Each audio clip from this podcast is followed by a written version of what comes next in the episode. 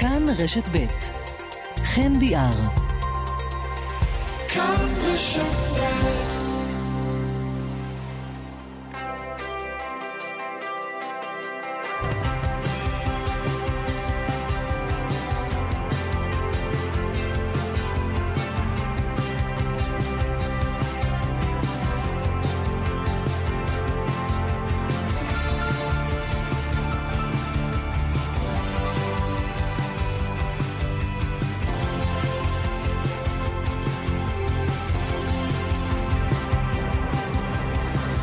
תשע ועוד ארבע דקות, יום שלישי בשבוע, כאן צפון, כאן רשת ב', לא היינו כאן שבועיים, בנסיבות לא כל כך אה, משמחות. פינינו את מקומנו לטובת הדיווחים והגלים הפתוחים, אנחנו שמחים להיות כאן שוב.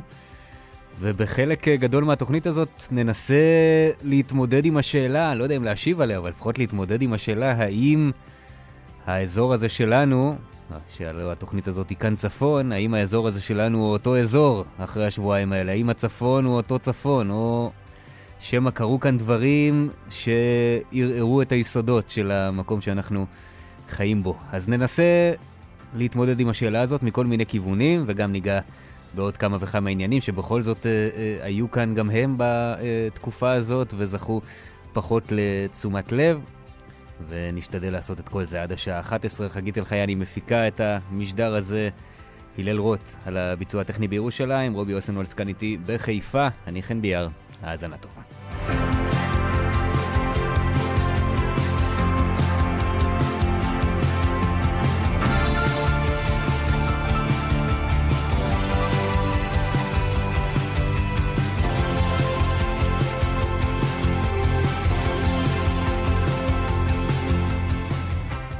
ואנחנו פותחים במקום שהוא לא היה הכי סוער ולא הכי אלים ולא הכי מסוכן בתקופה הזאת, אבל אני חושב שבמידה רבה, לפחות אה, בעיניי, אולי אני מסתכל מההיבט הצר שלי, הוא מספר את הסיפור כולו. שלום לאמיר מזריב, ראש המועצה המקומית זרזיר. שלום, שלום. קודם כל, מה קורה ביישוב שלך כרגע? חזרה לשגרה, או שעדיין ככה מרגישים את העול של השבועיים האלה שעברו עלינו? תשמע, קודם כל אה, המצב רגוע, אבל הייתי מגדיר אותו אפילו כרגוע מאוד. זאת אומרת, אנחנו גם במילא לא היה מצב אה, חמור אה, כמו במקומות אחרים, אבל המצב חזר לקדמותו. כמובן, אנחנו בעזרה וסיוע של כל המכובדים ביישוב שלנו, הבוגרים והמבוגרים, שדיברנו עם הצעירים, ואני גם רוצה להדגיש כאן כל החברים מעמק יזרעאל, שבאו גם, היו איתנו בקשר רציף, וזה פשוט הביא לי רגיעה אה, עד תום. זה, היום אני יכול להגיד לך שחזרנו לשגרה באופן מלא, כמובן. למה אמרתי בהתחלה שמבחינתי אה, הסיפור של מקומות כמו זרזיר וכמו מנשיה זבדה למשל מספרים את הסיפור כולו? כי יש, אתה יודע, אנחנו חיים ביחד כאן בצפון וידענו תקופות אה, טובות יותר ותקופות טובות פחות. ויש מקומות שאתה יודע שבזמני מתיחות יכול להיות שיזרקו אבנים, ויכול להיות שיהיו הפגנות שיצאו משליטה ויחסמו צירי תנועה. אבל בזרזיר אתה לא מצפה לדבר הזה. כי היחסים הם כל כך טובים, כי יש כל כך הרבה אנשים שהם מתגייסים לצה"ל ועובדים בשירות המדינה, ואין להם, אה, או יש להם פחות קונפליקט של זהות עם המדינה הזאת, ובכל זאת הפעם זה קרה. תשמע, אנחנו, אה, זה לא סוד שהיה סחף אה, גדול מאוד אה, בכל המדינה, אגב, לא רק... אה, גם ביישובים אה, קטנים וגם ביישובים שקטים, זה גר כולם. אה, זה לא סוד גם, עוד פעם אני אומר את זה, שזה היה גם ילדים, בוא נגיד צעירים. לא שאנחנו מתנערים מאחריות בקטע הזה, אבל אנחנו יכולים להגיד שצעירים שהיו משולהבים על ידי רשת המדיה, זה כמו הטיק טוק, כמו הפייסבוק, וכל אחד רצה לראות שאני פה, ועשו את זה מטעמים יותר... אה, לעשות כאילו אנחנו גם ואנחנו פה וגם אצלנו, אבל הם לא הבינו את החומרה. אני מניח זה מוטל עלינו עכשיו אחריות כמנהיגים לבוא ולהסביר שגם לפעמים דברים שבאים לעשות מהם קצת, אה, בוא נגיד, אה, ונדליזם וגם צחוק, זה דברים יכולים להשפיע באופן אה, גורף על אוכלוסייה שלמה, על מרקם חיים עדין וטוב, ואני מניח שכשפעם אמרתי שעמק יזרעאל, שהעמק הוא חלום, אני חושב שהגיע הזמן שאנחנו נממש את העמק הוא חלום לכולנו, וזה מקום שיכול להכיל את כולנו, תושבים עמק יזרעאל, תושבי בית זרזיר, כעביה טבש, בוסמת טבעון, מה שאתה רוצה, גם משיר זרדה. אני מניח שאנחנו בסופו של יום נבוא ונגיע לעמק השווה. אבל עד כמה זה הפתיע שנבוא... אותך? שאתה, שאתה קם בבוקר או שמעדכנים אותך באמצע הלילה, זורקים אבנים, ואתה בא בבוקר למחרת ואתה רואה את הסימנים על הכביש של איפה ששרפו והשליכו אבנים והשליכו חפצים. כן. עד כמה זה מפתיע שמה, אותך? עד כמה, איך, זה, איך זה תופס אותך? מה הייתה התגובה אגב, האותנטית שלך? אגב, זה לא רק הפתיע אותי, אני מניח שזה הפתיע גם את כל תושבי זרזיר. אה, ואם אני אומר שאנחנו מופתעים, אז אנחנו אה, מופתעים גם מהיישוב זרזיר וגם בעמק יזרעאל. כמובן, יש הפקת לקחים, מה צריך לעשות, במה אנחנו נטפל, אני מניח, יש דברים אולי אנחנו כתושבים, אולי כמנהיגים, אולי שאזרחים לא היינו ערניים אליהם מספיק. אני חושב שזה... אה, מה למשל? השכמה.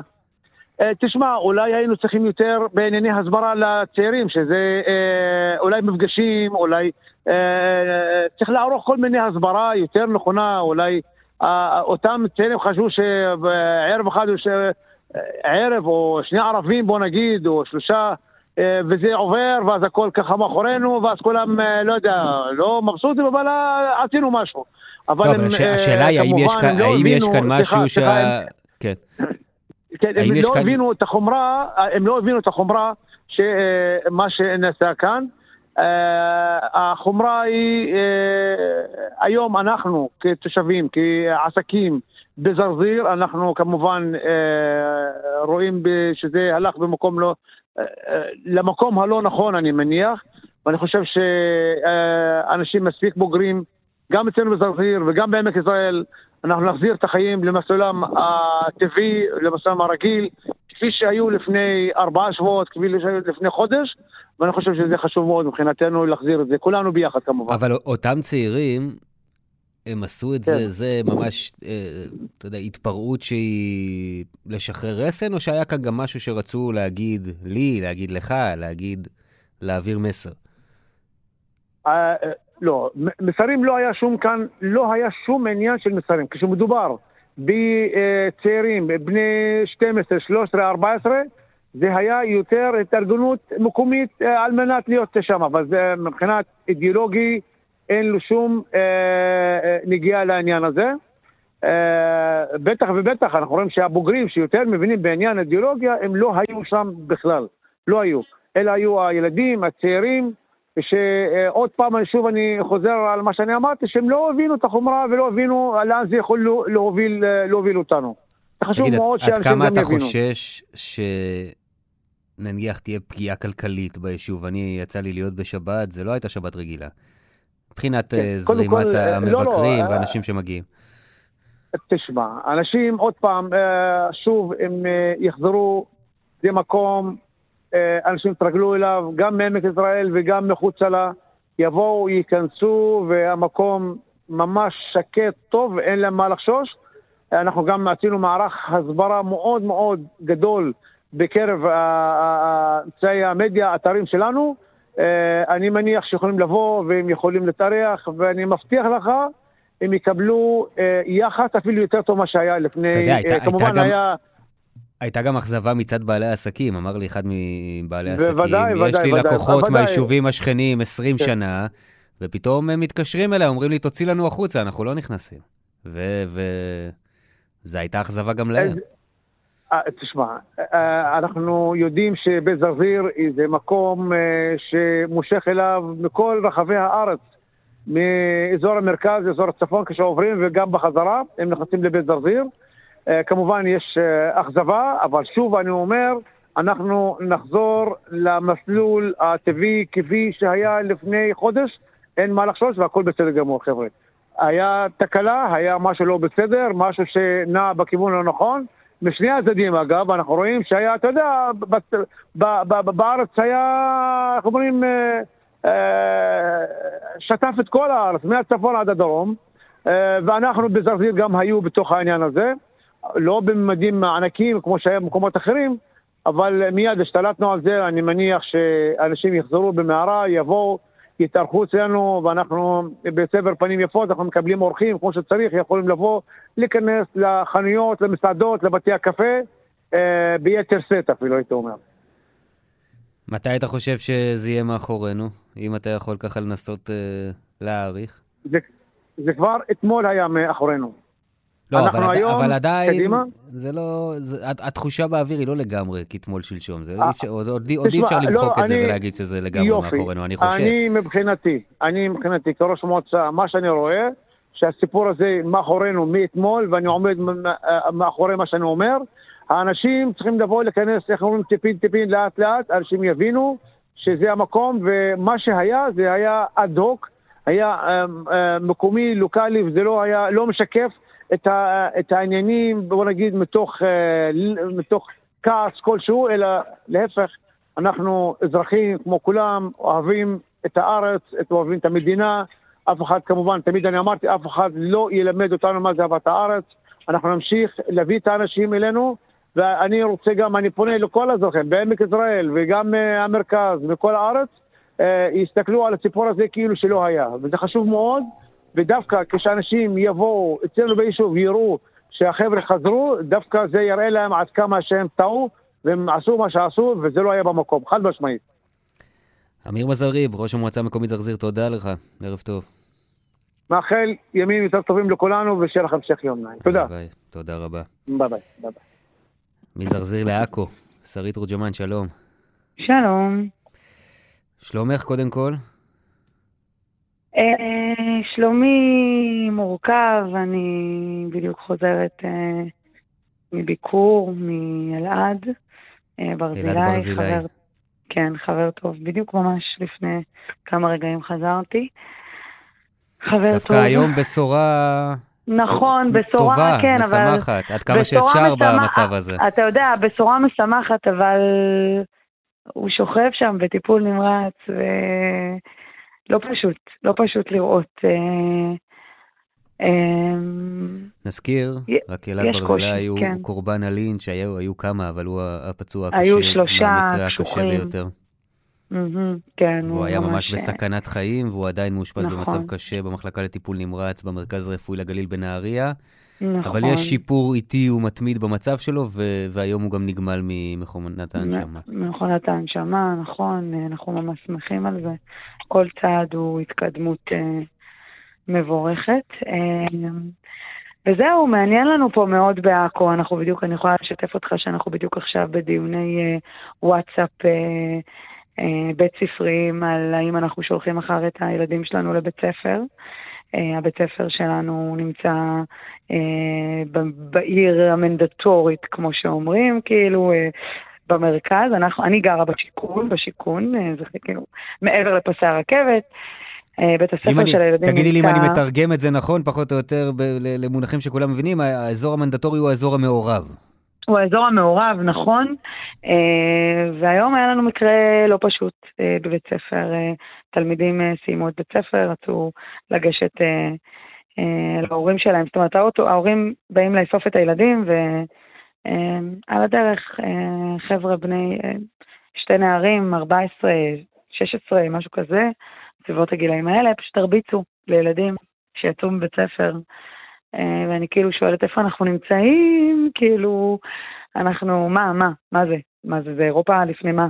כאילו, אנחנו לא יכולים uh, להסתובב ברחובות העיר, uh, הילדים צריכים הגנה, אז כמובן, עכשיו הבנתי שתפסו את, ה, את הנערים האלה, ועכשיו העירייה ככה מנסה לאסוף את ההורים שכן יגיעו מחר.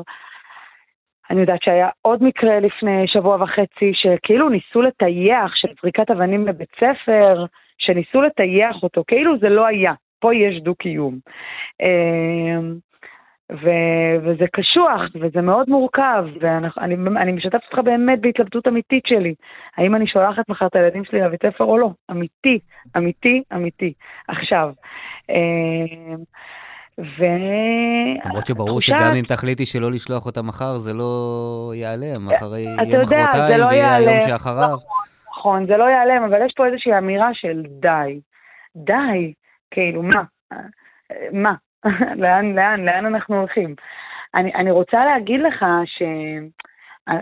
אני, אני, אמ, אני עכואית מלידה, אה, אני שייכת לקהילה הדתית אה, בעכו, אני גם שייכת לגרעין אה, בעכו, ואני יכולה להגיד לך שאנחנו בבית סופר מאמינים בדו-קיום, ואני לא מצליחה לראות מציאות אחרת. אה, של חיים פה.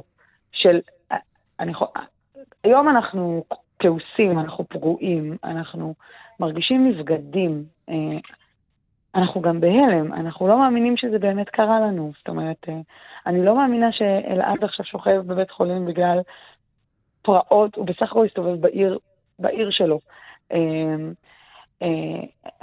אנחנו היום, כן, ממעטים להיכנס אה, לסופרים שלהם, אה, של הערבים. אני מניח שלעיר העתיקה אין מה לדבר כרגע. על העיר העתיקה אין מה לדבר כרגע. אין מה לדבר כרגע. אה, ואני, היו לי גם שנים שהייתי חברה בלהקת, בקבוצה בתיאטרון בעכו, וככה היינו הולכים שם חופשי. זאת אומרת, זה לא משהו שהיה, לא פחדנו. הולכים חוזרים, כאילו. ועכשיו אני כאילו לא מאמינה שאני גם אומרת את זה כזה בקול, מה, אתה אומר לי את זה, פשוט אין לי מה לחפש עכשיו בעיר העתיקה. אבל כאילו אני אומרת לעצמי, צרי, מחר את נכנסת לעיר העתיקה? וואלה, לא, אני לא נכנסת לעיר העתיקה, לא, כאילו, לא עכשיו. אה, אני רוצה להאמין שאנחנו, שאנחנו נחזור למציאות, אבל כאילו כל הזמן שואלים אותי, מה קורה ביום שאחרי? אני באמת לא יודעת, אני ממש נטולת מילים, כאילו, אני לא... שאנחנו בעצם גם אמורים להיות שם עכשיו כבר. אנחנו, אנחנו כאילו שאחרי, עכשיו שם, לכאורה. קצת, קצת כן, כן, כן, כן. ואז אנחנו אומרים, טוב, חודש מהיום, הכל חוזר אה, זה, אנחנו חוזרים אה, לחיות, הכל סבבה, הכל זה, עד שנשכח. אה,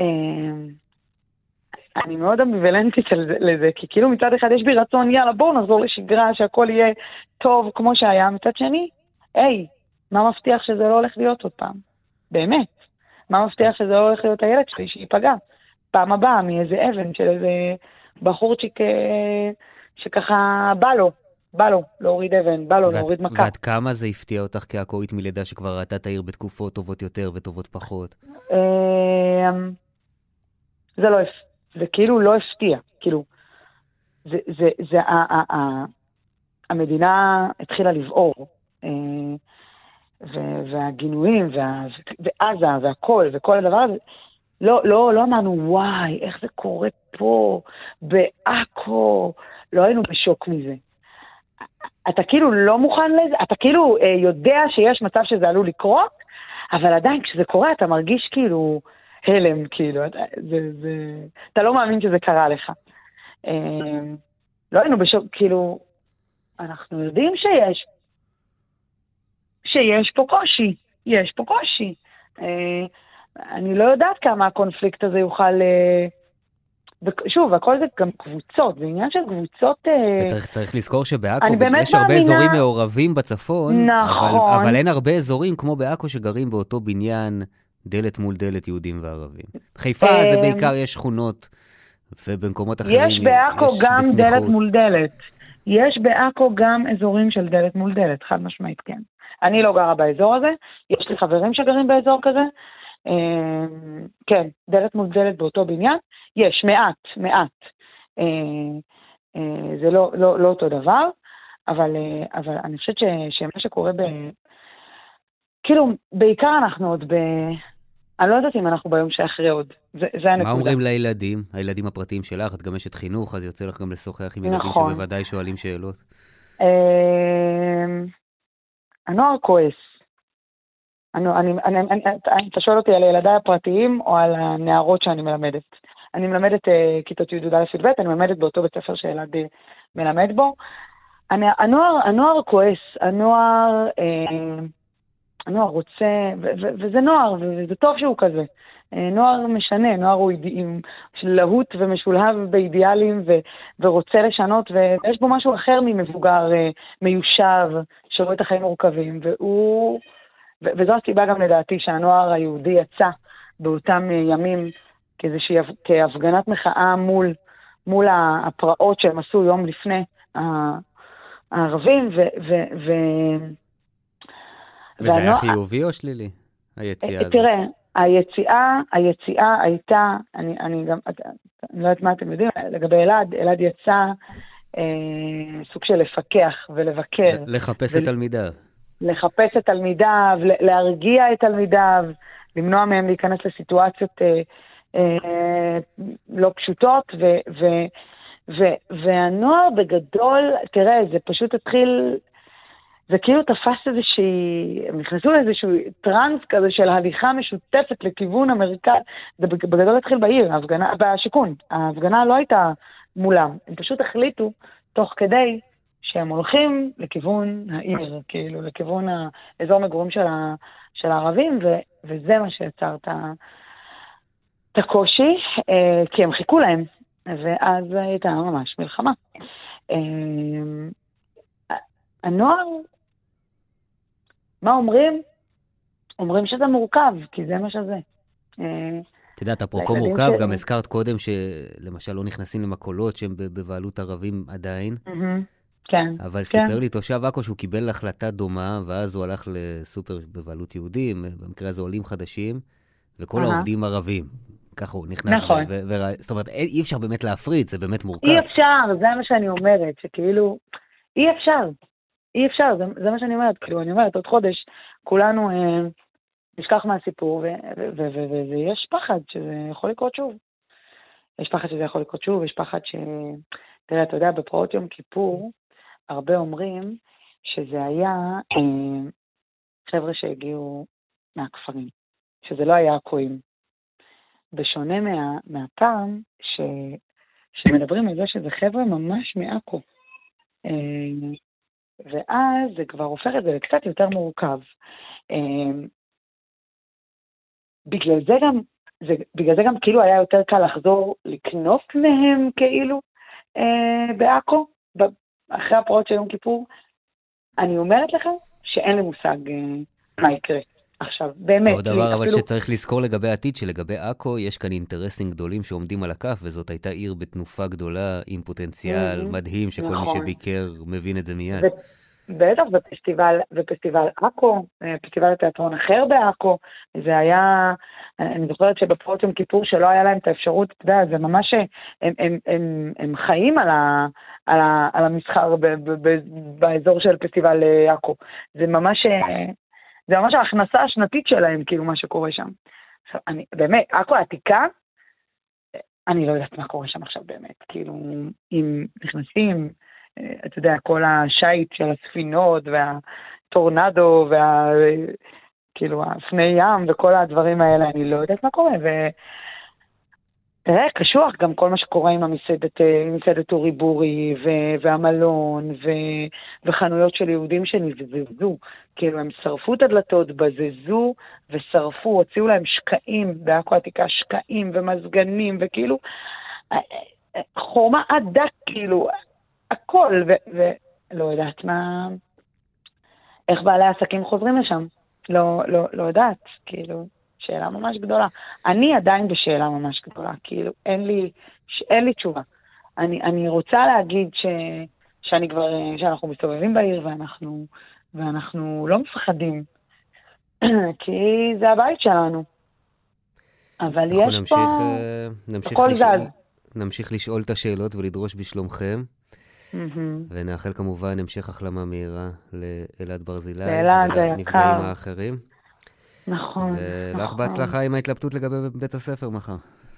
אה, נכון, באמת, אנחנו עכשיו הולכים להמשיך לדון בה. תודה רבה. תודה רבה לך, ערב טוב. תודה, להתראות, ערב טוב, ביי. נשארים בעכו, שלום לחברת הכנסת עאידה תומא סלימאן. שלום, שלום, כן. מה שלומך? אה, אפשר להגיד 60. שמעת ככה את ה, לפחות הסיפה של הדברים של שרי, השכנה שלך. Uh, אני לא יודעת מי דיבר לפניי, אבל שמעתי את הסוף של הדברים. היא לא נכנסת לעיר העתיקה עדיין, למרות שזה כמה דקות מהבית. אני יכולה לתאר לעצמי, מה שעברנו בשבועיים האחרונים היה הפרת כל האיזון שהיה קיים, והוא היה איזון מאוד עדין בתוך העיר. לצערי הרב שמים לב למצוקות שקיימות בעיר רק כאשר יש התפרצות כזו. וחיים באיזשהו סוג של הדחקה, כאילו הכל טוב ויפה בימים הרגילים. זה לא, אני לא מדברת על יחסים בין האנשים הפרטיים. לכולנו יש מכרים ויש חברים ויש ידידים משני הצדדים. אני מדברת על uh, היחס uh, לאוכלוסייה כאוכלוסייה, על ה... אבל רגע, חכי שנייה, אני דווקא רוצה כן להישאר איתך. עוד רגע נדבר על הכל, אני מבטיח, אבל אני רוצה כן להישאר ביחסים בין האנשים שגרים ביחד, לפעמים באותו רחוב, לפעמים באותו בניין, לפעמים באותה שכונה.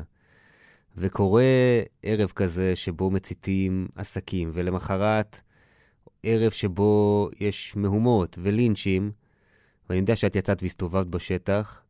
ויש התנפלויות של קבוצות אה, אה, קיצוניים שהגיעו מחוץ לעיר כדי לתקוף ערבים. תמשיך את, ה, את הסיפור כולו, לא רק גמור. צד אחד. בסדר גמור. מה אומרים אותם יהודים וערבים, שכמו שאמרנו, מכירים וחברים וחיים ביחד אלה לאלה, איך, איך ממשיכים מכאן? שמע, אני חושבת שאם זה אה, יחסים טובים ויחסים בנויים על אה, היכרות ו... ועבודה משותפת ושכנות טובה של שנים, יודעים שזה מעבר ליחסים אה, של אינדיבידואלים, של אנשים פרטיים. אני חושבת שהרבה מהיחסים הקיימים לא נפגעו בעקבות מה שקרה באופן כללי. כולם מבינים שזה עניין פוליטי. הניסיון להפוך את זה כמלחמה בין יהודים וערבים, אני חושבת כולנו טועים. עם... אבל, זה עדיין, אבל זה עדיין ברקע, אם הריבים של נערים, אומנם זה ירד לרמת הריבים של נערים בבית הספר, אבל כן, זה, אבל, אבל זה, זה עדיין שם. אבל זה גם כן, אתם לא מספרים את כל הסיפור לצערי הרב.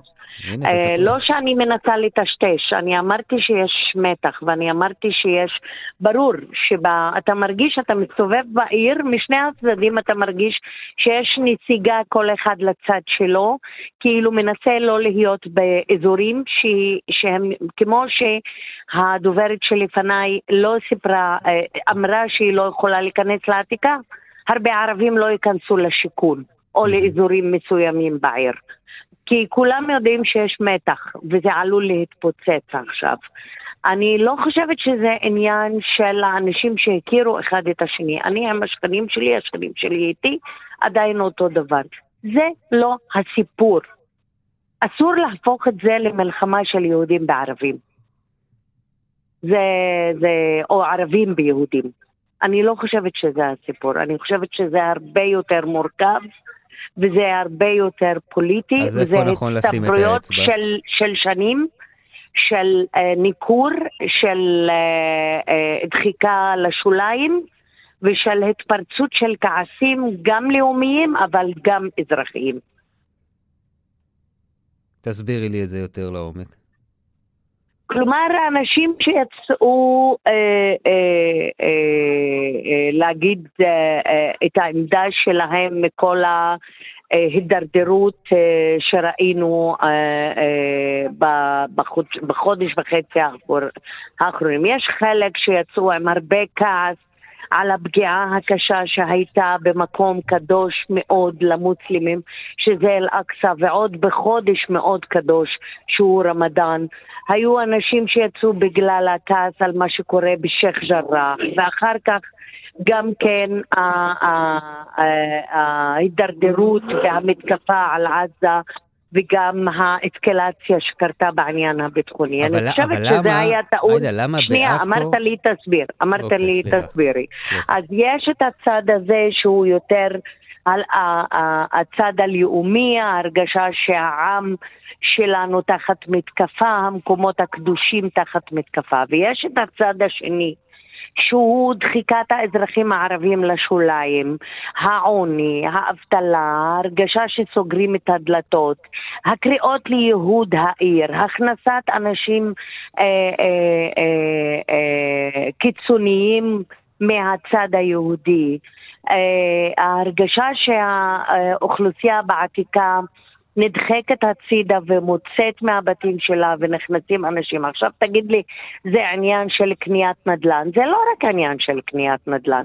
אפילו אלה שקונים את הנדל"ן בעתיקה מדברים על, יש גם את הצד של הג'נטריפיקציה, אבל יש גם את הצד של ייהוד העיר.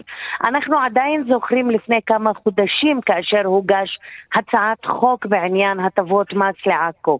Mm-hmm. ואני עמדתי כנגד הניסוח של הבסיסי של החוק שהיה, הראשוני, שדיבר על ייהוד העיר, על מאזן דמוגרפי. אז, אז אי אפשר להתעלם, להגיד הכל היה טוב ויפה ויש מש... העובדה שבאים יזמים, משקיעים, אנשים אה, יהודים שרואים פוטנציאל כלכלי בעיר העתיקה בעכו ועושים שם עסקאות נדל"ן, וכתוצאה של התהליך הזה יוצאים התושבים המקוריים, הנוכחיים של האזור הזה, זה משהו כן, שהוא כן, יצר, היה תפסת... חלק מהעניין וזה לא, ייחודי? לא, לא, אתה תפסת, אתה תפסת משפט אחד. אני אמרתי לא, לך... למה, יש... למה אני שואל אבל לגביו? כי יש, שנייה, אבל יש רגע, אני רוצה רגע להסביר את, הש... אני רוצה להסביר את השאלה, זה גם קשור למה שרציתי לשאול מקודם. כי ראינו, כל מה שאמרת לי מקודם, זה נכון לגבי כל מקום בארץ. והייתי, באף, ויש מקומות שבהם ההתפרצות של האלימות הייתה עזה, ויש מקומות שפחות. לא, לא. ראינו בחיפה הפגנות סוערות מאוד, עם מפגינים צעירים, עם זהות פלסטינית עמוקה, וגם אנשים מרשימים, אני חייב להגיד, אבל כשאני הסתובבתי שם לא הרגשתי סכנה, ולא תקפו שם אנשים, ובעכו זה היה אחרת. בסדר, אז אני אומרת לך, אני אומרת לך, בעכו התהליך, גם בעכו, גם בלוד, גם ברמלה, קודם כל הכנסת אה, אה, אה, קבוצות אה, אה, מאוד קיצוניות לעיר.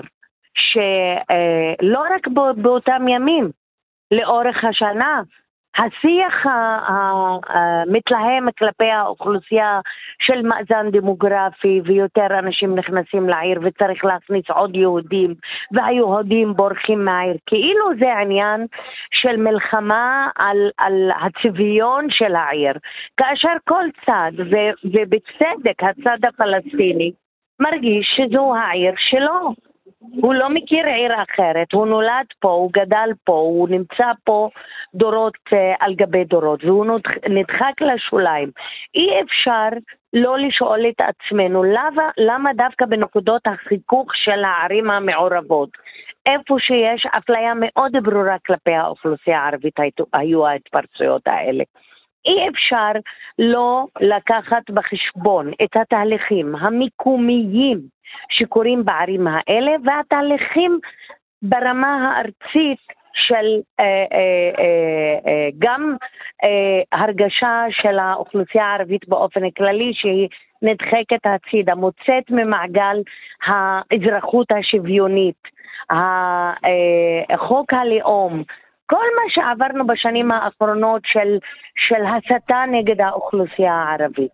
אני חושבת שגם כן, אם רוצים באמת, ואומרים אנחנו רוצים לחזור למצב שקדם לאירועים, אני אומרת לא, לא רוצים לחזור למצב שקדם. אנחנו רוצים לבנות מצב יותר טוב. אנחנו רוצים לחיות ביחד, אבל לחיות כל צד בכבוד. ובהרגשה שהוא לא נדחק לשוליים והוא לא נספר, או שהוא כאילו עול בתוך העיר שלו. אז, אז כמה... אם רוצים לבנות משהו, צריך להתחיל לבנות יחסים שהם בנויים על שוויון ועל שותפות.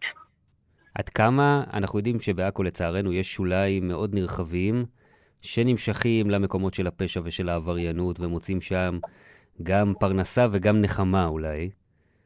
ואנחנו לא, ש... לא, לא עוסקים ולא, ולא אה, לא מתמודדים עם הבעיה הזאת מספיק. עד כמה ז... אלה אותם אנשים שגם היו מעורבים כאן? עד כמה זו אותה בעיה בעצם? אני לא חושבת שזה אחד על אחד, כאילו אותה בעיה, ויש ניסיון לצבוע את כל מה שקרה בממד של אה, אה, פשע משתולל. לא. וסליחה, כאשר אנחנו צעקנו לשמיים על הפשע המשתולל בתוך החברה שלנו, הממסד הישראלי התחמק מזה ולא רצה, ולהפך. אני אומרת אפילו, אפילו אני אומרת שבאיזשהו צורה נתן להם לגדול כי חשב שהם כלי שליטה באוכלוסייה.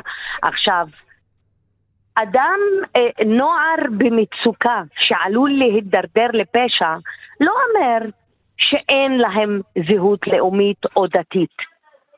אי אפשר להפריד. כלומר, למה דווקא עכשיו ההתפרצות הזו? זה, זה, זה, זה גם, וההתפרצות לא הייתה על צורה, אצל חלקים, על צורה של המאבק הפוליטי הרגיל שאנחנו מכירים אותו, אבל תשמע, מישהו יותר חכם ממני פעם אמר שהאלימות היא אה, אה, קולם של המושתקים. כלומר, ככל שאוכלוסייה מושתקת יותר, מדוכאת יותר, הבעות שלה הולכות לכיוון האלים יותר, כי היא יודעת שכל הזמן שהיא דיברה ברציונל ובשפה יותר שקטה, לא הקשיבו לה. ו- וכן לא הקשיבו לנו כשדיברנו וכשניסינו uh, רבות. אז זה לא אומר שהאלימות היא רק אלימות של פשיעה. אנחנו ראינו מה קרה בצרפת, ראינו מה קורה בארצות הברית, ראינו בהרבה מקומות איפה שקבוצות מודרות ומדוכאות, לפעמים המאבק הפוליטי שלהם מקבל פנים שהם לא הכי חביבים ולא הכי מקובלים, ו- ואני לא מצדדת אולי בהם ולא הייתי עושה אותם. אבל גם לא מביאים את הקול של התושבים שחיבו את השריפות.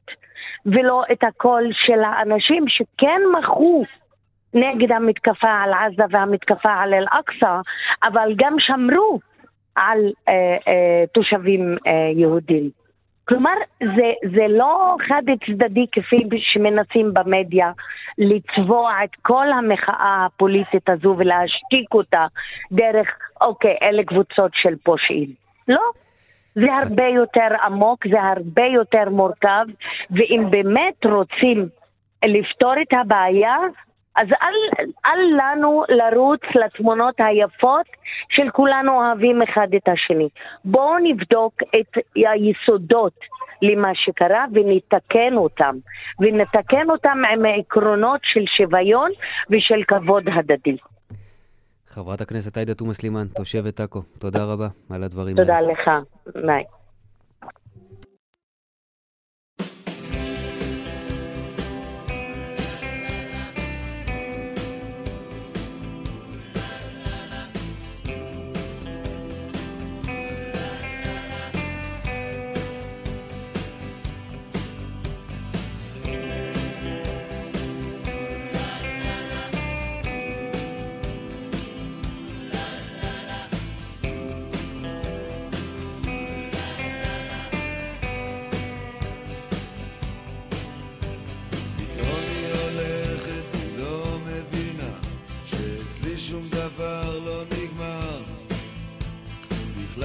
חשבה שאני מהסוג שנשבר.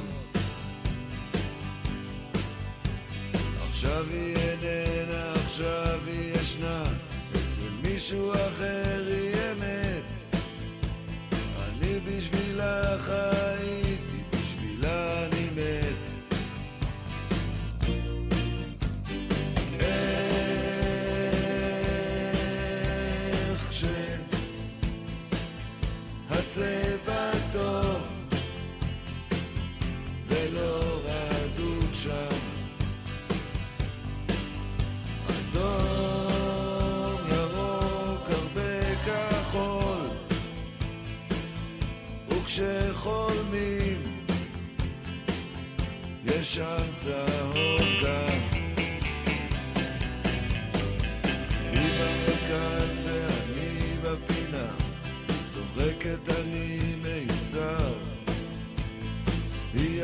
החשמל שברשת, אני לא מחובר. היא מתלהבת, אני נעלב תקוע והיא בתנועה. גשם שוטף כשאני מת בצמא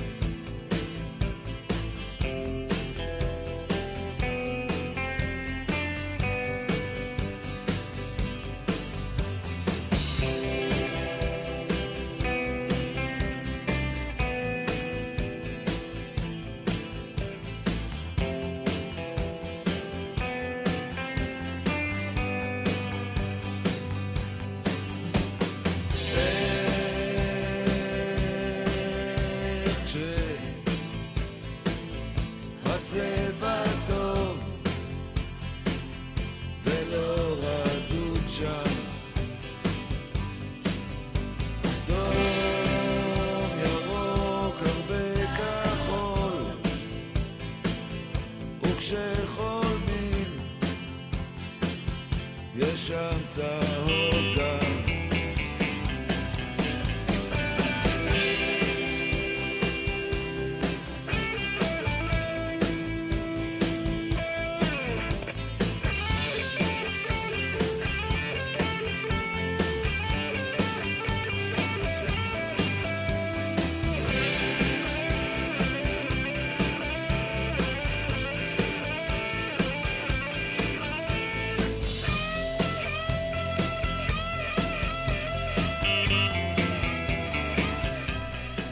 שלום לראש עיריית אה, אום אל-פחם, דוקטור סמיר מחמיד. שלום חן, ערב טוב. תשמע, אתם חזרתם ל- ל- לשגרה לכאורה, עוד לא התאוששנו. במרכאות אתה אומר, במרכאות. כן, לצערנו, עוד לא התאוששנו מהאירועים הסוערים, והנה חזרה לשגרה של הפשע והרצח. אנחנו היינו מוותרים על גם השגרה הזאת ועל מה שהיה קודם. תגיד, יש קשר בין הדברים? זה, זה מתחבר באיזשהו לא מקום? לא נראה לי שיש קשר, אני למען האמת לא חשבתי על זה, כי אין לי גם זמן לחשוב על הנושאים האלה. אה, לא, אין, אני לא נראה לי שיש איזושהי זיקה בין, בין, בין הדברים, בין מה שהיה לבין מה שעכשיו קורה. המצב לא טוב בכלל. איך אני, לא מה, טוב. איפה אני תופס אותך הערב, נגיד, אחרי אני- שלושה אני- מקרי רצח בארבעה ימים, וחשש שזה אני- לא אני- המילה אז אני האחרונה? הייתי, אני הייתי, יצאתי ממשפחת הנרצח של הבוקר, הלכתי לאבל של הנרצח של, אה, של אתמול, ועכשיו אני יוצא משם. זה, זה השגרה שלי לצערי הרב, ואני גם צריך, השגרה, גם אני אמרתי בבדיחות הדעת, לצערי גם שאני צריך גם להתעסק עם אבו כביר ועם המשטרה כדי לשחרר גופות. זה, זה גם חלק מהתפקיד שלי כראש עיר. והמקרים כולם על רקע עברייני פלילי, וכנראה אנחנו, בסוף תפקידה של המשטרה לקבוע, אבל אנחנו. יכולים להעריך אה, גם קשורים אחד לשני, לא מנותקים זה אלו מאלו. אה, זה לא בהכרח, אני דיברתי עם הממ"ז לא מזמן, זה לא בהכרח שיש איזשהו קשר, זיקה בין, בין הדברים, לפ- לפחות במקרה אחד, אני לא... כלומר, זה, זה בכלל, אני, מה שאני יכול להגיד בתחום הזה. אה, תשמע, מה שהיה בבוקר זה מצב מאוד מביך גם מבחינת הילדים. ילדים, ילדי בית ספר שם עברו. זה היה משהו שאתה יודע מה, אני קיבלתי מאות טלפונים, מאות טלפונים, ולצערי הרב גם תלמידים צילמו, צילמו, אה, כלומר, אה, את הנרצח, לצערי הרב.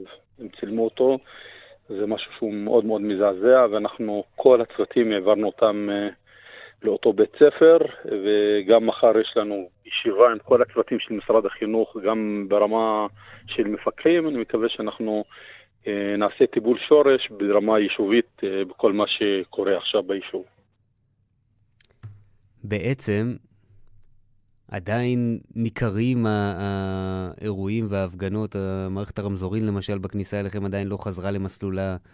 אז רואים את זה בעיניים ומרגישים את זה, וגם רואים הרבה פחות תושבים, אזרחים יהודים שעוברים בכביש ואדי ערה, נכון? עדיין. תשמע, אני דווקא ראיתי אחרת, ראיתי היום ואתמול יותר אנשים שעוברים, וזה משמח כי אנחנו רוצים, בסיכומו של יום, שאנשים יעברו, רוצים לחזור לשגרה. זה שהרמזורים, גם בזכות אה, הכתבה שעשיתם, אני חושב, זירז את התהליכים עליו שהייתה הבטחה, הם, כלומר, התחילו לעבוד כבר uh, מאתמול, ועובדים ממש באופן אינטנסיבי. אני מקווה, תוך יום-יומיים כבר הרמזורים יעבדו. ומקווה שבמהירות שהרמזורים יעבדו, גם הקשרים והאימון שהיה יחזור עד מהרה, בעזרת השם. אבל עדיין אום אל-פחם נתפס, אני חושב, ותגיד לי אתה אם בצדק או שלא בצדק, בעיני רבים מהיהודים כסמן הקיצוני, מבחינת העמדה הפוליטית, מבחינת המיליטנטיות. אה, זה... זה לא, אה, תשמע, אה, הדעה הזאת היא דעה שלא צודקת, לא במקומה. אני אמרתי בכמה הזדמנויות, אום אל-פחם נתפסת ככה כי אום אל-פחם היא עיר שנושמת פוליטיקה, היא עיר פוליטית במהותה. ואנחנו לא צריכים להתנצל ולהתחסד אה, על זה מצד אחד. מצד שני, אנחנו, גם שהיה צריך אה, להוקיע ונדליזם, אז אנחנו הוקענו ואנחנו דיברנו בקול ברור וצח. ועדיין, מה אתה יכול או רוצה להגיד לאנשים שרואים, ראו למשל את, ה, את הלוויה של בן ה-17, מוחמד מחמיד, מקרה שעדיין נמצא בחקירה גם של מח"ש מצד אחד וגם של המשטרה מצד שני, והם רואים את הדגלים, הם שומעים את הקריאות, ומצד אחד הם רוצים להביע הזדהות לילד הזה, יושב ראש מועצת תלמידים, ששילם אולי מחיר, ומשפחתו שילמה את המחיר הכבד ביותר על לא עוול בכפם. מצד שני. הם מפח... חוששים והם לא יכולים להתחבר לדבר הזה שהם רואים. ואיך מגשרים על, ה... על הכל, על הקונפליקט הזה? קודם כל, קודם כל, אני חושב, uh, הזדהות היא לא צריכה להיות uh, בזיקה. לדברים שאמרת. הזיקה צריכה להיות אנושית נטו, זה קודם כל. Uh, דבר שני, אנחנו נעשה את הכל כדי ליצור שותפויות, גם בנושא של הייטק, גם בנושא של אה, תיירות, גם בנושא אה, של שותפויות בכל מיני עבודות אה, בתוך היישוב עם החברה היהודית, וכך אני חושב אנחנו נחזיר את האמון, ואז ההזדהות היא תהיה יותר יותר קלה. גם לאנשים שבאים מהחברה היהודית, ואני עוסק בזה, כלומר ביום-יום אני עוסק בזה. האם יהיה לי קשה בתקופה הזאת? כן, אני, אני קשה אחרי מה שהיה, יהיה לי קשה, אני צריך להזיע, אבל אני לא איש שמרים ידיים בקלות, אני אופטימי שהדברים עוד יתוקנו, ואנחנו נעבור, נעבור ונצליח לעבור למסלול של חיים רגילים כפי שהיו. ואתה כבר מכוון לשם, או שאתה אומר, חכה תראה, יש פה עוד מבצע מעצרים גדול, ואני עוד לא שם, אני מרגיש שאנחנו עוד באירוע? תשמע, אני, אני, אני מכוון לשם כי החיים נמשכים, השותפויות צריכות להימשך. אני אמרתי את זה גם, ב, יודע, ב, ממש אה, בתוך כדי האירועים. אמרתי שביום שלמחרת אנחנו נמשיך לעשות שותפויות, לא יעזור לאף אחד. אתה לא תלך לאף מקום, אני גם לא אלך לאף מקום. אנחנו כאן כנראה עד 120. כמה אתה חושש מפגיעה כלכלית? או שהיום זה כבר לא אוקטובר 2000 ויש שוק מספיק גדול פנימי בתוך אזור ואדי ערה, ואתה אומר ליהודים, אנחנו לא חיים עליכם, תירגעו. כן, אני, תשמע, עם כל הכבוד, אה, יש, יש זיקות הדדיות. אני צריך אותך, אתה צריך אותי, אה, לכן אה, אני מניח ש... כן אני חושש, אם אתה שואל אותי, כן אני חושש. אני רוצה לפתח כאן אזור תעסוקה לשמוע, אני רוצה כן לפתח הייטק באום אל-פחם, אני רוצה עכשיו לקדם הסכם גג, אני רוצה לעשות אה, צדק חלוקתי עם השכנים שלי. יש לי המון, אה, אני רוצה לקדם תיירות, יש לי המון חלומות שאני צריך שותפים, ואני צריך אה, שותפים מהחברה היהודית, ואני לא מתבייש להגיד שאני כן עושה ימים כלילות כדי לגייס אותם, ואני מצליח, יש אנשים ביתר קלות, יש אנשים אה, ב, ביתר אה, שכנועים ואני צריך להזיע שם, אבל אתה יודע מה, אנחנו לא נרים ידיים ואנחנו נגיע אליהם. ודוקטור סמיר, במהלך השמונה ימים האלה שהיו הפגנות ערב-ערב, ואתה רואה את הכביש נחסם לתנועה ערב-ערב, ואתה מבין מה המחיר של הדבר הזה לחלומות שאתה מנסה לקדם. אתה, לא, מה, אתה מנסה ל, אה, למתן את ההפגנות, למנוע אותם, אתה אומר, לא, זה... כן, אתה ראית איפה אתה בסיפור הזה? אותי, אתה הרי, אתה שואל אותי, אבל אתה, אתה יודע שאני יום-יום... טוב, אבל המאזינים לא יודעים. אני יודע, יום-יום אני הייתי שם, הייתי חוצץ, הייתי מרגיע, הייתי משוחח, הייתי מדבר, גם עם, היל, עם הילדים, כן, זה באמת ילדים, גם עם השוטרים, הייתי מנסה לפשר.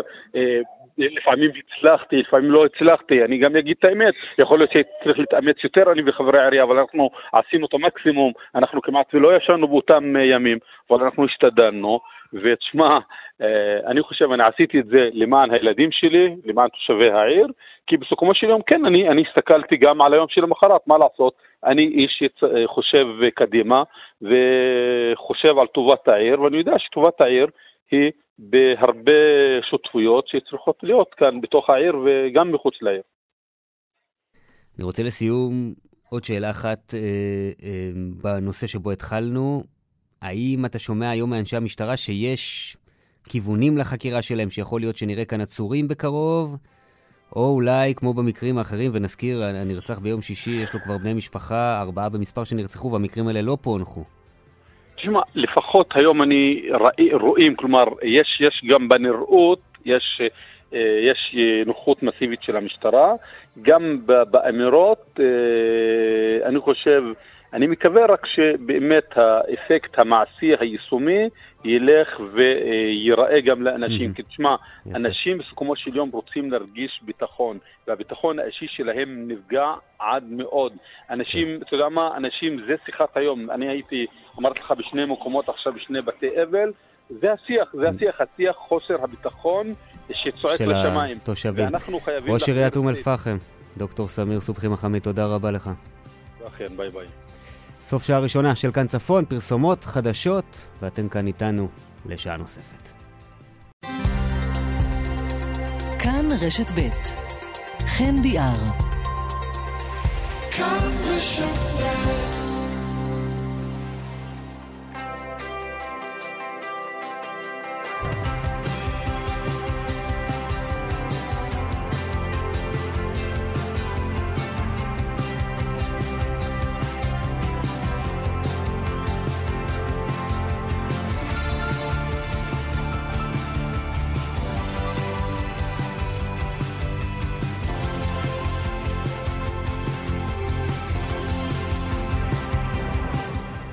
עשר ועוד ארבע דקות, כאן צפון, כאן רשת ב', אנחנו פותחים את השעה השנייה. חגית אלחייני מפיקה את המשדר הזה, הלל רוט על הביצוע הטכני בירושלים, רובי יוסנולץ כאן איתי בחיפה, ואנחנו פותחים עם הפרלמנט הצפוני שלנו.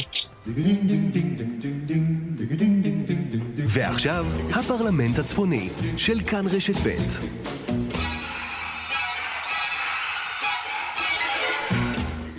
שמחים להגיד שוב ערב טוב לאורלי אלקלעי. ערב טוב. ולרובי אמרשלג. לילה טוב, שלום. מה שלומכם? ברוכים השבים.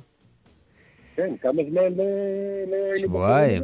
זה מרגיש הרבה יותר. זה היה שבועיים, אבל זה מרגיש הרבה יותר. מרגיש באמת הרבה יותר. האמת, שאלתי ב- ב- ככה בתחילת השידור, שאלה שנשארה באוויר, אם זה, אנחנו כאן צפון, האם הצפון שלנו אחרי השבועיים האלו הוא עדיין אותו צפון? תגדיר לא. אותו צפון. לא, לא, לא, ממש לא.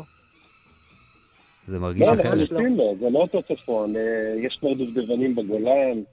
אה, אגב, אני מגיע עכשיו מהופעה שמחזירה את כולנו לשפיות ולנורמליות אחרי שנה של קורונה. איזה הופעה? מופע גדול של ישי, מופע גדול של ישי ריבו בפסטיבל לימוד גולן, שרק יוצא עכשיו בדרך. אז אה, נורמליות, כאילו, מה, הכל בסדר. לא, לא, לא, לא, לא, לא, רובי, אנחנו... רובי חזר לשגרה, שזה כן, טוב, אני שמח בשבילך, רובי. נכון, נכון. אה, אבל לא, זו ממש לא אותה שגרה. מי שנוסע בכביש ואדי ערה, איזה שגרה, איפה הרמזורים קודם כל? איזה רמזורים ואיפה, עובדים על ואיפה זה. השגרה. כן, עובדים על זה, כי התשתית שם כולה הרוסה, ו...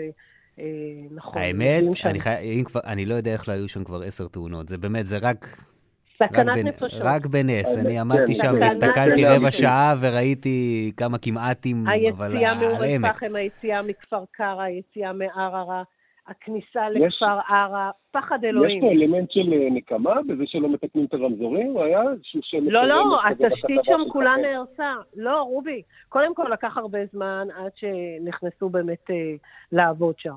אבל אה, אל תשכח שכל לילה היה ונדליזם נוסף. אבל התשתית שם, החשמל, הכל הרוס. זאת אומרת, זה לא שיעקרו את הרמזור וצריך להלביש.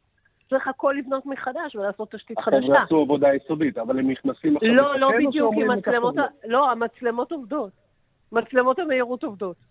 אז לא, לא איזה תשתית, איזה עבודה הם... בדקת את הדברים החשובים. לא, שמעתי פשוט אזהרה. זה הדבר הראשון שאמורים לפרק, לא? מתחילים מהרמזורים דווקא, שיתחילו מהמצלמות בפעם הבאה. תקשיב, רובי, מי, ש... מי שנוסע בכביש ואדי, קודם כל אני חייבת לומר שכמעט, אולי עכשיו, בימים, ביומיים, שלושה האחרונים, אני רואה יותר אנשים שנוסעים בכביש ואדי ערה, אבל ב, בכל התקופה של השבועיים, למרות שבבוקר הכביש היה פתוח, באמת תודה רבה, באמת מסביבות שבע בבוקר, שמונה בבוקר, הכביש נפתח לטובת כל המשתמשים. הכביש היה ריק. רק תושבי ואדי ערה אנשים לא נכנסו, ושלא נדבר לא על הערים והיישובים הערביים. יתרה מזו, אני קיבלתי הודעה מחברים כשאני דיברתי איתם, ואמרתי להם, אמרו לי, אל תבואי, מסוכן אצלנו, כי דיברתי עם חברים מערערה ומאום אל-פחם, והם אמרו לי במפורש, אל תבואי, מסוכן אצלנו, לא נוכל להגן עלייך. ברמה הזו. לעומת זאת, חבר מבאקה אל-רביע אמר לי, אף אחד לא ייגע בך, את יכולה לבוא, מכירים אותך, אף אחד לא ייגע בך. אמרתי לו, אני שמחה שאתה רוצה שאני אקח את הצ'אנס על הגוף שלי ועל הנפש שלי. זה היה פשוט... באחד הימים נכנסתי לצלם בנצרת, ואיזשהו חבר שמע שאני מגיע, והוא התייצב וליווה אותי, ליווה אותי לאורך הצילום. לא שהיה צורך, הכל היה בסדר, אבל... Uh... אני מאמין לא, לא, לא זז ממני, והוא כנראה ידע למה. אני, אני רוצה להיות אופטימי בקטע הזה, ולהאמין שהעסקים האלה יחזרו, ומדובר במשבר אמון, ויש פה באמת קומץ, קצת יותר מקומץ, קומץ גדול לצערי הרב, שבאמת אה, שיבש פה את החיים בצורה מאוד מאוד מכוערת. אירוע שקצת פחות זכה לכותרות, אבל ההפרות סדר שלי בטבריה, ואני נקלעתי אליהן, ראיתי, כשהגעתי לשם, הייתי בטוח שזה נגמר, ופתאום זה התפרץ, אה, היו כאלה שטענו שזה התפרץ בגללי, בגלל הסיקור בטלוויזיה. היו גם לא מעט שאמרו לי, ראינו אותך בטלוויזיה ולכן באנו, אבל uh, באמת דברים שהיא מאוד אה, קשה. זה הרגע, זה הרגע שתיקח, רציתי לשאול אתכם מה הרגע שתיקחו מהשבועיים האלה. אני חייבת... כל כך הרבה כאלה. המון, המון, המון, המון, המון, אבל אני חייבת לומר, אני דיברתי איתך, חן, ודיברתי גם עם רובי, דיברנו בינינו, ואני אמרתי לכם, לי זה עשה דז'ה וו נוראי מאירועי אוקטובר. הנסיעה בכביש החוף סמוך לג'יסר א-זרקא, לראות את הכביש מפוצץ באבנים, בסלעים, ולנסוע בנתיב השמאלי, שאם תתופס אבן, אז אני אהיה קצת יותר מרוחקת מהצד הימני הקרוב לג'יסר א-זרקא. להגיע לכביש ואדי ערה בבוקר ולראות עדיין את הצמיגים הבוערים על הכביש, אה, להיכנס למשטרת עירון, ופתאום, איך שאני נכנסת ימינה לכיוון משטרת עירון, נוסע רכב עם אה, דגלי אה, חמאס ופלסטין ומצפצף וקריאות גנאי, ברגע שהבינו שאני, מי שזיהה או לא זיהה, והבינו שאני לא תושבת המקום, אני חייבת לומר לכם שהמשבר הזה, ואני מדברת, דיברתי איתכם ודיברתי גם עם חברים שמתגוררים בוואדי ערה והם חברים שלי שנים, קולגות עיתונאים, אנשים שאני עובדת איתם ועובדת מולם, המשבר הזה היה נוראי, וכשאני אמרתי להם, אני מפחדת להגיע, ואני מעולם לא אמרתי, אני מפחדת להגיע, המון פעמים שאלו אותי, את לא מפחדת להיכנס? אמרתי, לא, ממש לא. אז הם אמרו לי, גם אנחנו מפחדים היום להיכנס לחדרה, לעפולה, ואני ראיתי גם מה קרה כאן אה, במשך ארבעה ימים אה, בחדרה, איך אה, מחסימת כביש החוף ל- לרוץ אחרי אזרחים ערבים שהיו בקניון וחיכו לחילוץ שמישהו יוציא אותם, ולשמוע נהג מונית שמספר לי שהוא נאלץ להיכנס לקיסריה עם משפחה ערבית שהייתה שש שעות בתוך קניון כי היא פחדה לצאת, לאחר שכבר תקפו שם מחוץ לקניון צעירים ערבים. והוא פשוט לקח אותם דרך אה, קיסריה, דרך הווילות, עד הסוף לסוללת עפר, והם חצו ברגל, בליווי משטרה, לכיוון ג'יסר א-זרקא. ואתה מבין שאתה במשבר אמון מאוד מאוד קשה, וביום שישי האחרון אני מגיעה לפורדיס, לאחד הסוחרים שם, להעמיס משהו, והוא פשוט מוקיר לי תודה שבאתי וקניתי, או שהגעתי אליהם בכלל. אני כל כך מודה לך, אני כל כך מעריך את זה שהגעת. ואתה מבין שהם... אה, יש כאן משבר אמון רציני, ויתרה מזו, גם מישהו שאל אותי, מה פתאום בכלל הלכת וקנית משהו שם? למה בכלל, אתם מכירים את המשפט, למה לתת פרנסה? לא מגיע להם. אבל הלא מגיע להם זה, זה פשוט אבסורד, כי אנחנו חיים יחד. אנשים לא מבינים כנראה שאנחנו חיים פה זה לצד זה, ואם לא נהיה זה לצד זה, נהיה תלויים זה לצד זה. יש, אה, אגב, וידאו, אפרופו פורדיס, יש וידאו מדהים של ראש המועצה שם באחד הערבים הראשונים, מסתובב ממש פיזית בין המפגינים נכון. ומנסה להוריד אותם מהכביש. זה נכון. סרטון חובה, תחפשו אותו.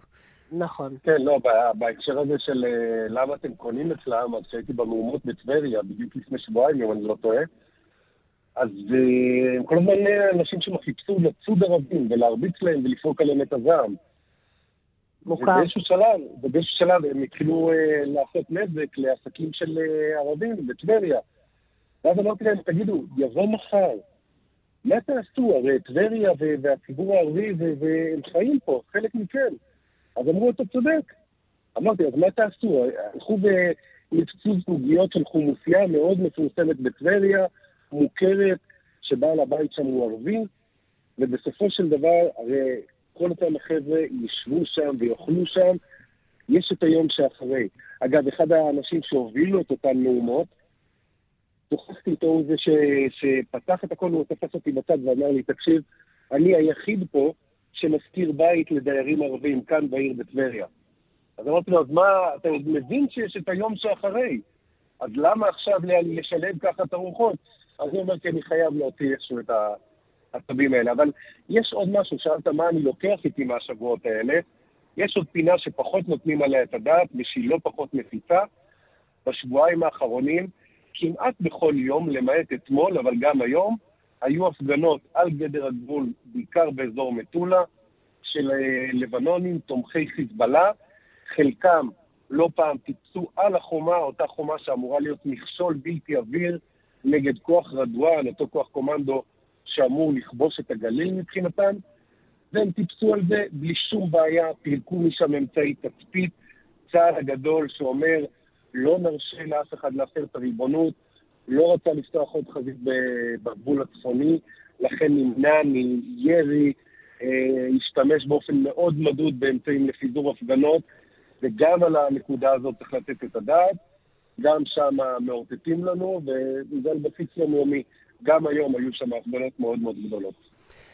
היה רגע, זה היה באותו ליל... זה נשמע אה, שאנחנו על פוסט-טראומה עם העניין הזה. כן, טוב, לפחות יש לנו, הנה, טיפול קבוצתי. אה, ממש. היה רגע, זה היה גם באותו יום שלישי שאתה היית בטבריה, ליל הלינצ'ים, אני, אני מכנה את זה. נכון, נכון. ושאני מקבל אינפורמציה על, על אירוע שבו יש נפגעים. זה היה האירוע הראשון בעכו, ואז פעם ראשונה שנוחתת התובנה שאתה צריך לשאול את מי שמעביר לך את האינפורמציה, האם הנפגעים הם ערבים או יהודים. נכון ש- מאוד. שזו שאלה שלא שואלים, נכון אני אגיד מאוד. למאזיננו. גם אם אנחנו חייבים, אז אנחנו מוצאים דרכים פוליטיקלי קורקט ל- ל- להחליק את זה. אבל פתאום זה הפכה להיות שאלה שאתה חייב לשאול, כי זה הסיפור, וזה היה הרגע שפתאום פתאום אתה מבין איפה אתה חי. ממש ככה, ואני חושבת שאנחנו דיברנו, אני, אה, חן, אתה ואני באותו לילה, ודיברנו על עכו, וגם אה, בוואדי היה ניסיון לינץ' בשני חבר'ה שנסעו לעפולה, זה היה באותו יום, ודיברנו, אני ואתה, וזה בדיוק מה ששאלתי אותך, מי הנפגעים אצלך? ובהתחלה עוד לא ידעת, ואז שאלתי, ומי אצלך? אמרתי לו, אני יודעת שזה חבר'ה מעפולה. וזה פשוט מדהים שאנחנו דיברנו על זה בכלל, ובאמת... אה, בדקנו על מה מדובר, מי הנפגעים, ואני חייבת לומר לכם שה-11 ימים האלה זה 12 ימים. הלילות האלה הם היו פשוט, אני באמת לא, לא מסוגלת, אני כל פעם מנסה לשחזר, אתם יודעים, יש לנו סרטונים לכולנו ממה שהיה, חלק, חלק קיבלנו, חלק צילמנו. אה, אני מאוד מקווה שיבינו את, שהשבר הגדול בחדרה, בדיוק כמו שאתה מספר, רובי, חומסייה של למעלה מ-25 שנים שברו את הזכוכית, זרקו אה, חומר דליק. אה, יש בית מרקחת בשכונת גבעת אולגה, שהרוקחים שם כולם ערבים, גם גרפיטי, קשקושים, בעצם הם לא חזרו מהחשש לחייהם, הם לא חזרו, ואז פתאום אתה רואה ברשתות החברתיות, מה יהיה? לא יהיה בית מרקחת אה, שפתוח 24-7 אה, בשכונה? איך בדיוק יהיה אם הם מפחדים לחזור? ולראות את עובדי העירייה מתחילים להוריד את כל הגרפיטי של אה, מוות לערבים, וערבים החוצה, ולא אצלנו בשכונות. רק שאנשים... אני מקווה אבל שיהיה פה משהו גם מעבר לפחד ולרצון לחזור לשגרה, וגם לאינטרסים הכלכליים והמציאות שהיא חזקה בסוף יותר מהכל.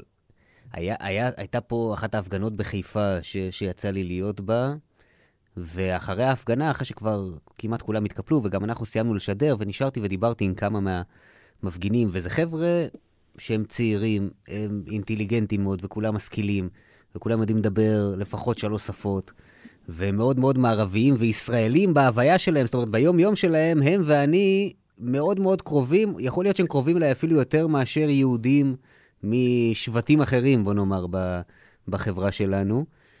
ובכל זאת, יש בינינו פערים אה, ש, שאנחנו, שאפילו הם חשים שאני מתקשה להבין ול, ולרדת לסוף דעתם ולסוף הזהות שלהם. ואני חושב שבאיזשהו מקום אה, זה משהו שאנחנו לא מספיק נותנים עליו את הדעת וצריכים לפתור אה, בינינו לבין עצמנו גם את הדבר הזה, לפחות ברמת ה... להבין אחד את השני, עזבו לקבל ועל מה אנחנו מסכימים ועל מה לא מסכימים. אני חושב שיש עוד משהו שחשוב לתת עליו את הדעת, ולנצל גם את הבמה הזאת, וזה לדבר על האלימות כלפי עיתונאים, משהו שאני חשתי על בשרי ועל גופי, לא בפעם הראשונה, אבל בטבריה זה יצא בצורה מאוד מאוד מכוערת, ודיברנו על זה הרבה בשבועות האחרונים. אין ספק שלכל אחד מאיתנו מגיעה ביקורת, אף אחד מאיתנו לא חסין בפני ביקורת. אני בעד לשמוע ולהשמיע, אני מקשיב לאנשים. לעיתים מאוד נדירות אני אומר למישהו שאני לא רוצה לשמוע אותו, זה קורה... צריך לקרות משהו מאוד חריף כדי שאני אנפנף מישהו. באמת, אני נותן לכולם לדבר איתי, והטלפון שלי והמייל שלי גלויים, אבל ברגע שמרימים יד, מפילים את המצלמה, אומרים, אנחנו לא ניתן לך לשדר, צועקים, מסיתים, דוחפים, תולשים לי את האוזנייה מהאוזן וזורקים אותה באמצע הרחוב, וכו' וכו' וכו', אני חושב שהדבר הזה צריך להוקיע אותו.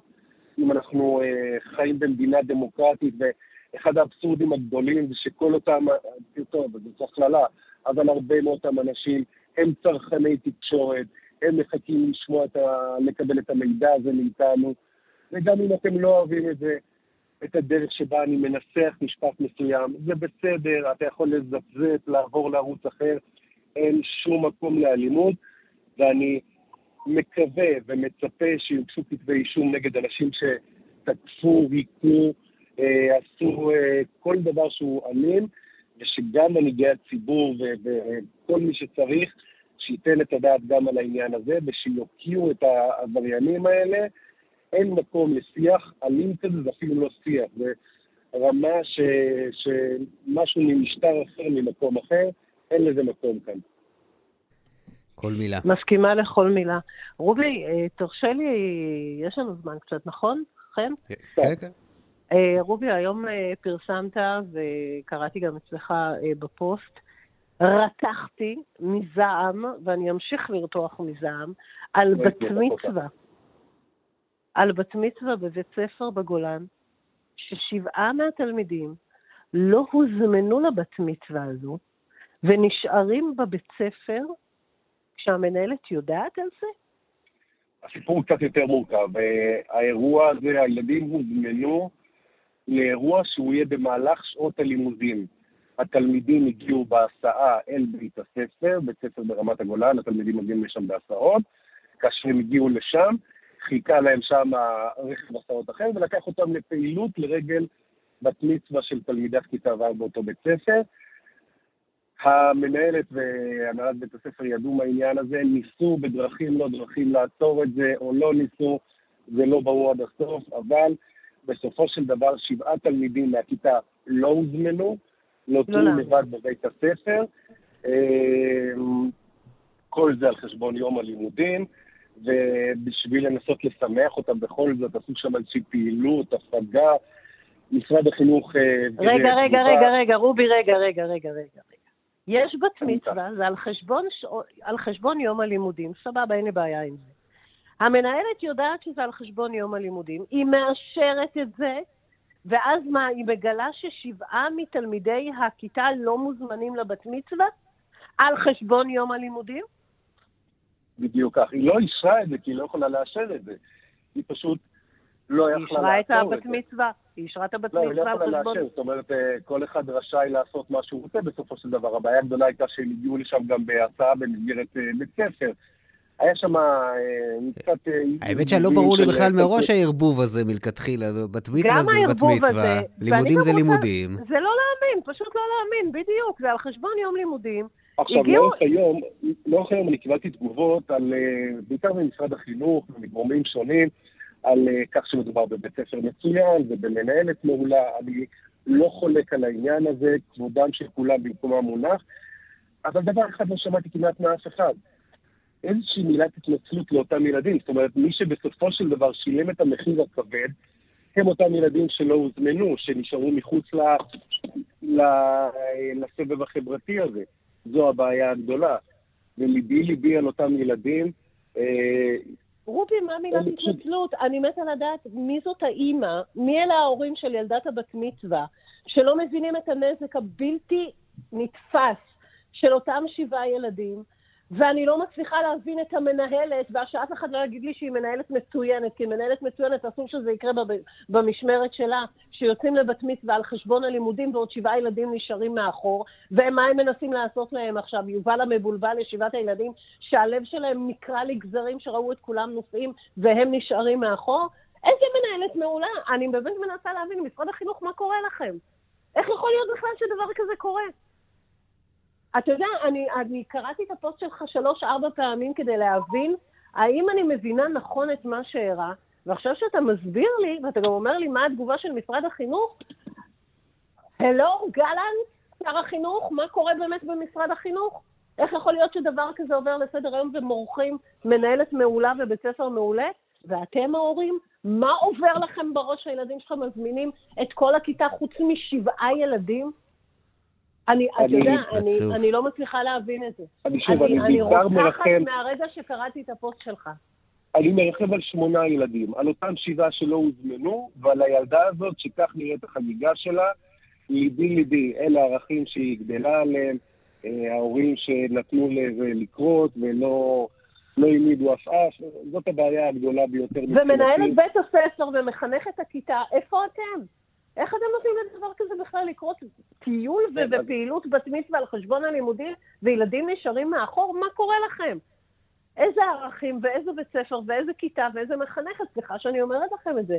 החרם הזה וה, והגועל הזה צריך להיפסק, וההורים כנראה עוד לא, אתם יודעים, לא ירד להם האסימון למישהו שהוא לא מבין שדבר כזה אסור שיקרה. חוסר לא רגישות ואטימות של הרבה מאוד גורמים, אין ספק. איום ונורא. מקרה באמת חמור, חמור ומצער.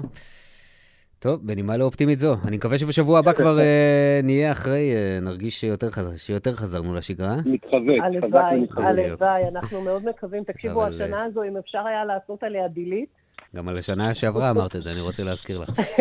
כבר שנתיים למחוק זה כבר הרבה. בדיעבד אני מתגעגע לשנה הקודמת, הייתי חוזר לקורונה. הוא רוצה קצת סגר, רובי. לא, זה בגלל הפקקים, אני מכירה אותי, זה בגלל הפקקים. רובי עמר של הגורלי אלקלעי, תודה רבה, לילה טוב. לילה טוב. 28 דקות אחרי 10, כאן צפון, כאן רשת ב', שלום לעורכת הדין שרון זגגי פנחס. לילה טוב, שלום. את uh, מייצגת את uh, בני uh, משפחתו של נעים מדי, זכרו לברכה, לוחם מג"ב שנורה למוות בידי חברו ושותפו ליחידה, אפיק טויבי, היחידה שהוצבה בתחנת המשטרה בעכו. נכון, נכון מאוד. ואנחנו עסקנו גם בתוכנית הזאת וגם בכלל בשידורים שלנו השונים לא מעט במקרה הזה, ומי שרוצה להעמיק, אני ממליץ לצפות גם בכתבה ששידרנו אתמול במהדורה, וגם בסרט ששודר הערב בזמן אמת בכאן 11. ואני ככה אבקש לתחום את השיחה שלנו לשאלה אה, שהיא חשובה ואולי גם הולכת להיות מאוד מאוד משמעותית. אנחנו שומעים הרבה מאוד בראיונות את בני המשפחה אומרים, לא מדובר כאן בהמתה בקלות דעת, כפי שהאישום היום נגד אפיק טויבי אומר, אלא מדובר ברצח. ובעצם את באה ואומרת, זה לא איזו אמירה של משפחה כואבת שזועקת את זעקתה, זו אמת, והיא צריכה להיות אמת משפטית. נכון. אה, אנחנו סבורים שזאת אמת שצריכה להיות, חייבת להיות אמת משפטית.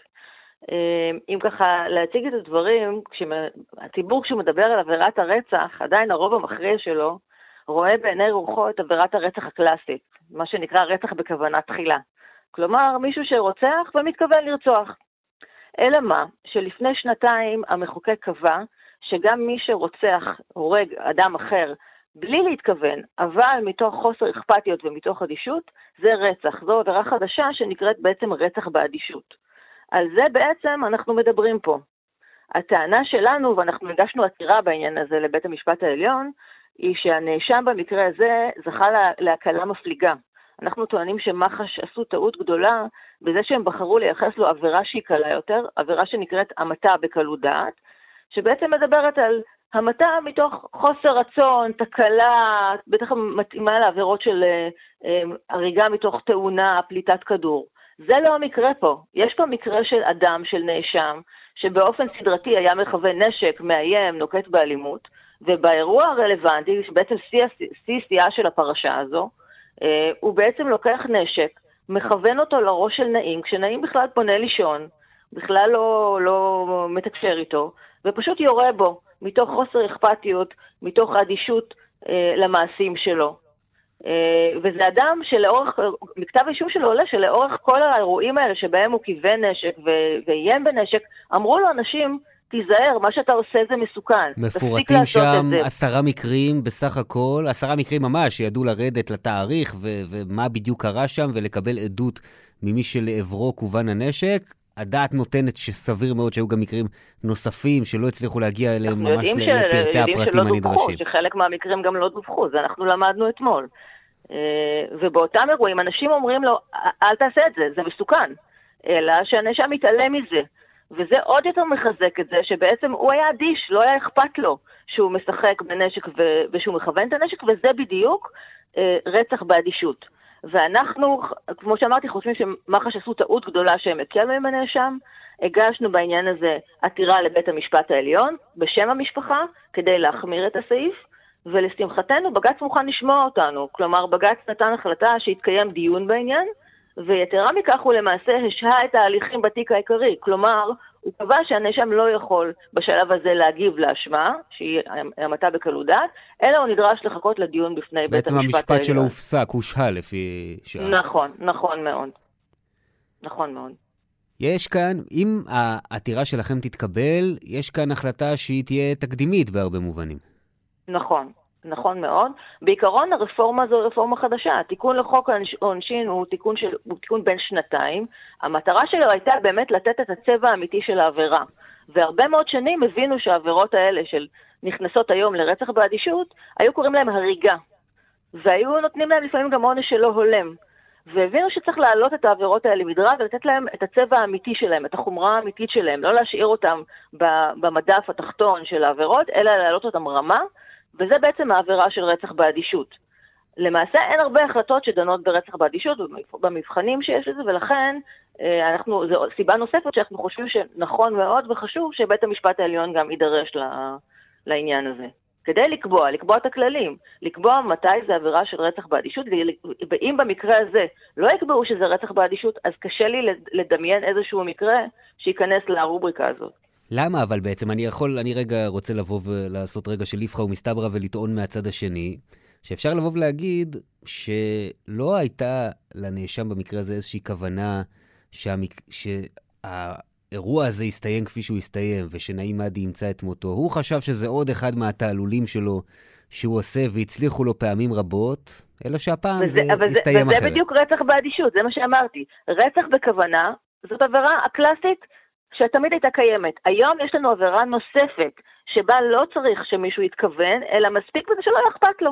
וזה בדיוק האירוע הזה. לנאשם הזה לא היה אכפת בזמן שהוא כיוון את הנשק, את האקדח, לראשו של נעים, לא היה אכפת מה יקרה לנעים.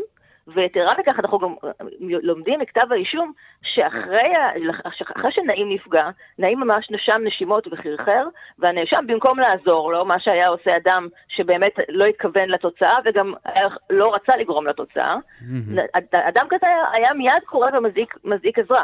הנאשם לא עשה את זה, הנאשם מיד בקור רוח משבש את הזירה, שם את האקדח על החזה של נעים כדי שיראה כאילו נעים התאבד, גם הולך וטוען שנעים התאבד. ולכן הוא גם מואשם בשיבוש הליכים. נכון, נכון מאוד. וזה בעינינו גם מלמד, אחריתו של המעשה מלמדת על ראשיתו. אתם מעריכים שהסיכויים כאן אה, שהבקשה הזאת תתקבל הם גבוהים, או שבגלל באמת העובדה שמדובר כאן בחקיקה חדשה, בגלל שאין לנו תקדימים רבים, יכול להיות שייזהרו כאן? כי בעבר ששאלנו את המחלקה לחקירות שוטרים על העניין הזה, הם אמרו שהם התלבטו והתייסרו וחשבו ושקלו, ובסוף הגיעו להחלטה שזה הסעיף המתאים, המתה בקלות דעת.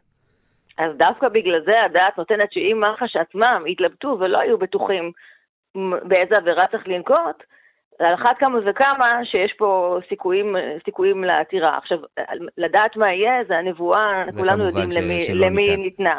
יחד עם זאת, אם לא היינו סבורים שיש סיכוי, ואם לא היינו סבורים שיש, וסבורות, שיש חשיבות שבית המשפט העליון יידרש לשאלה הזאת ויקבע כללים בשאלה, כי אין כללים, אין הנחיות גם לא למח"ש ולא לפרקליטות. בסוף עשו תיקון לחוק ואף אחד לא קבע הנחיות ולא קבע guidelines, וזה התפקיד של בית המשפט העליון. ואם לא היינו חושבים ש, ש, שיש פה סיכוי, אז לא היינו מגישים את העתירה הזו. אז אנחנו, ואנחנו מאוד מאוד מקוות שבית המשפט העליון יבין את החשיבות של הדברים, יבין את החסר המשפטי בעניין הזה ויידרש לעניין הזה. אם להידרש, אז דווקא במקום שבו יש חסר.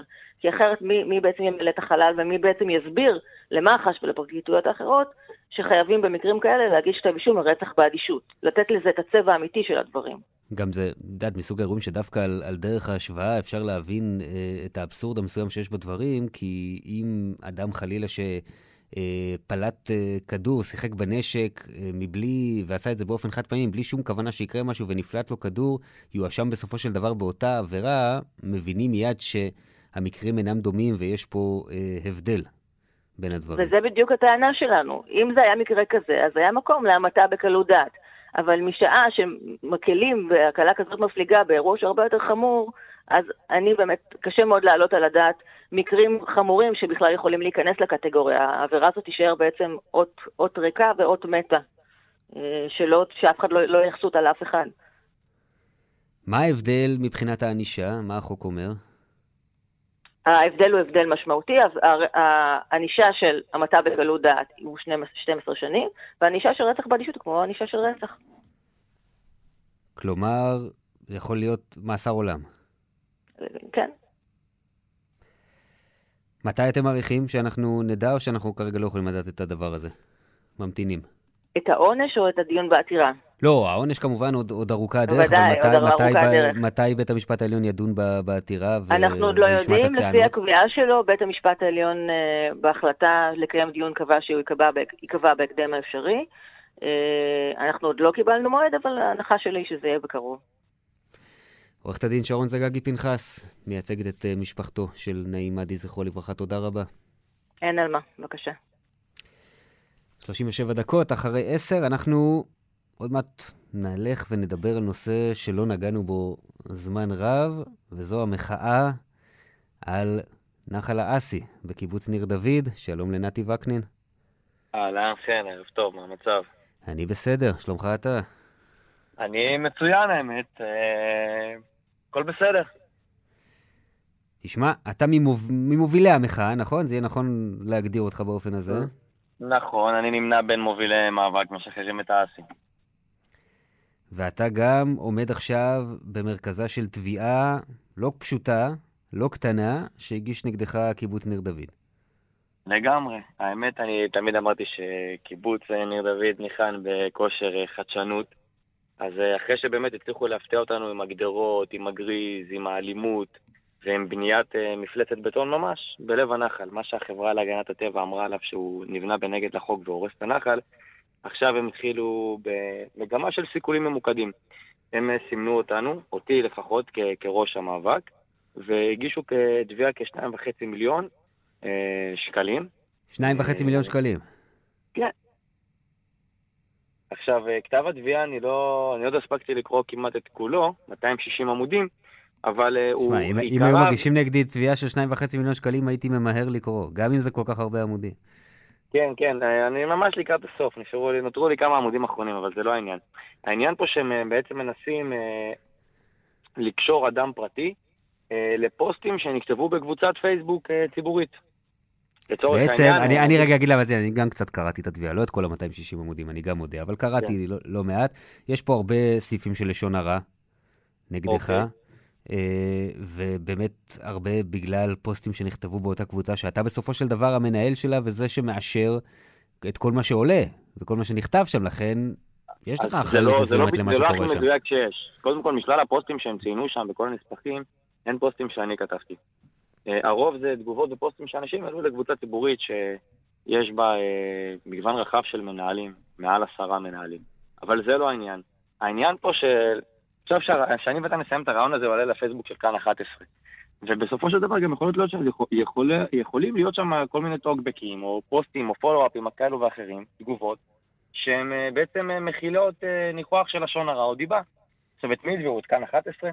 השאלה שנשאלת פה, מתי אה, הקיבוץ מנסה לקחת מחאה לגיטימית ולדכות ולהשתיק אותה בשימוש, ממש, בכלים משפטיים. לא, אבל השאלה היא, אגב, השאלה, וגם תהיה שאלה משפטית כאן, האם אתה מאשר כל דבר שעולה בקבוצה, או שאני יכול לכתוב וזה עולה ולך אין נגיעה לזה?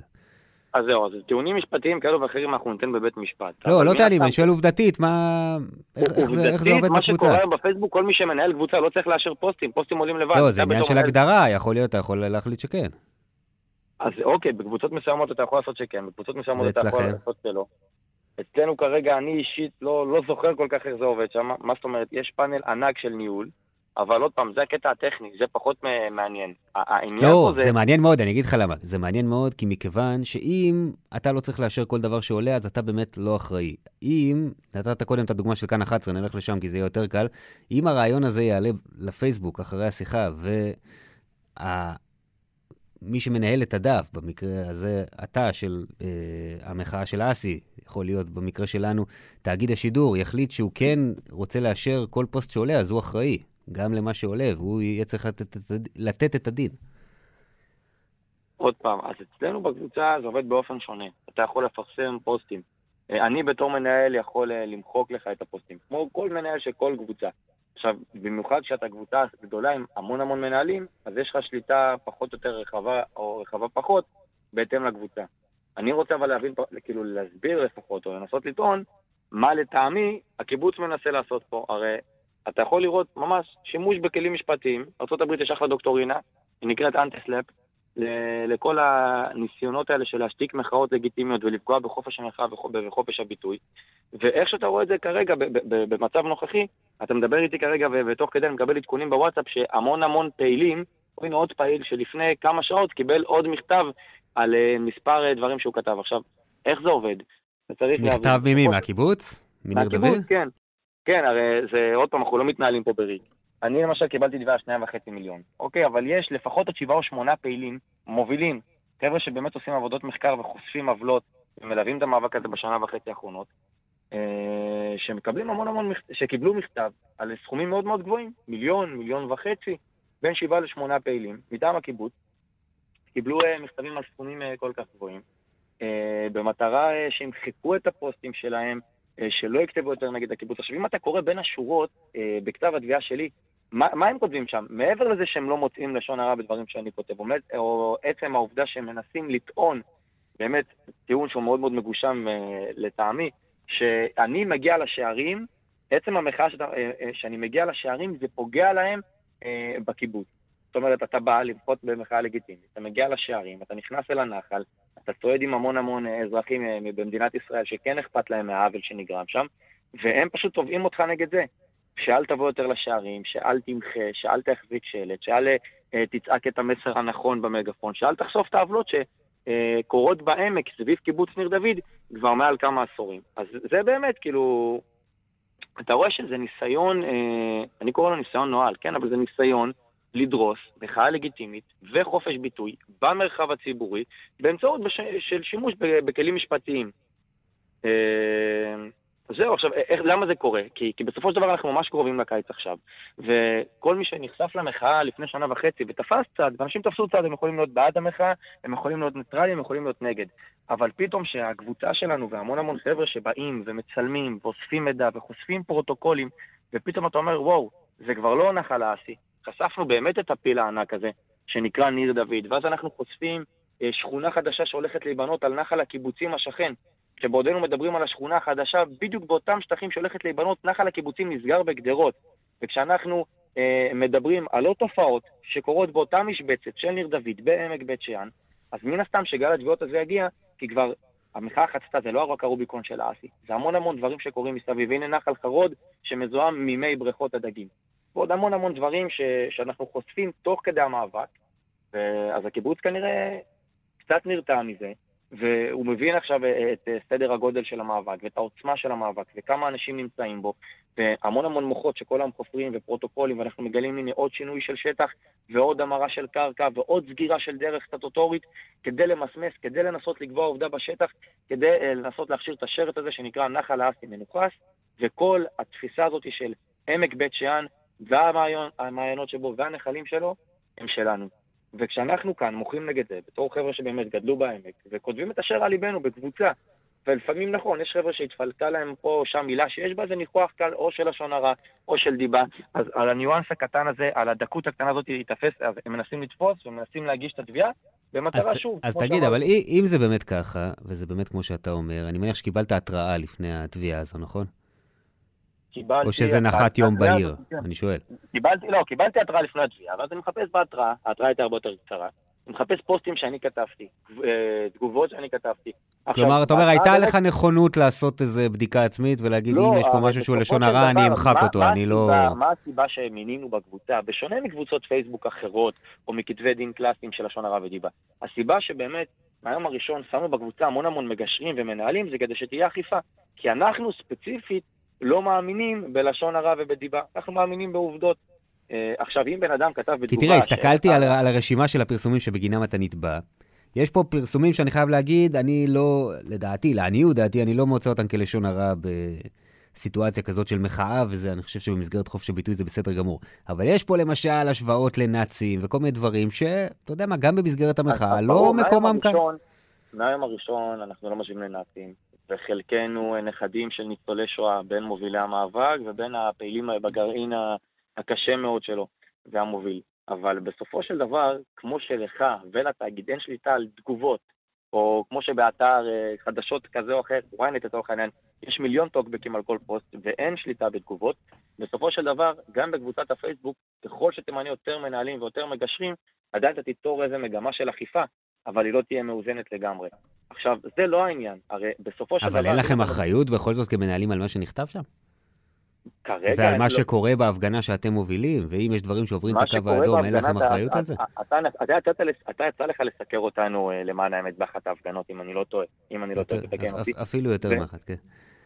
כן, ואני, אתה יודע, אין, אין, אין המפגין אה, מעיד על אה, הפגנתו, על עיסתו, אז אני לא אעיד כמה המחאה היא מאוד מאוד לגיטימית, וכמה כשאנחנו, הגרעין המוביל במגפונים, אנחנו שומרים על שיח. היו והיו, בוא נודה, היו לא, מקרים והיו גם מקרים פחות נעימים. כשאתה מסתכל על הפגנה, אתה מסתכל על מי שעומד בראש כרגע, וזה לא רק אני, זו קבוצה גדולה, שאנחנו דואגים כל הזמן, אה, אתה יודע, לקרוא לשיח הדדי ושיח שלום ושיח רעים לתושבי ניר דוד ומזמינים אותם. שים לב גם איך האיבנטים בפייסבוק, מעל 50 או 100 איבנטים ופוסטים שקוראים, שמזמינים אנשים להפגנות שלנו, זה פוסטים שבכותרת שלהם כתוב עושים שלום עם ניר דוד, משחררים את הנחל ביחד, תושבי ניר דוד ואזרחי מדינת ישראל. בסופו של דבר, אתה לא בא לעשות דמוניזציה אה, אה, לתושבים של יישוב מסוים או של קיבוץ מסוים, גם אם ההנהלה שלו ממשיכה לנכס ולהפוך נחל כעוגן תיירותי רק של אותו קיבוץ, או של אותו תאגיד לצורך העניין. וזה דבר לגיטימי, והם מתפרנסים מהנחל הזה, וצימרים, ו- ו- ופארק שלם שהם בנו בתוך הקיבוץ של תיירות, ופארק שהם בנו בכניסה המערבית של הקיבוץ של תיירות, זה לגיטימי לגמרי.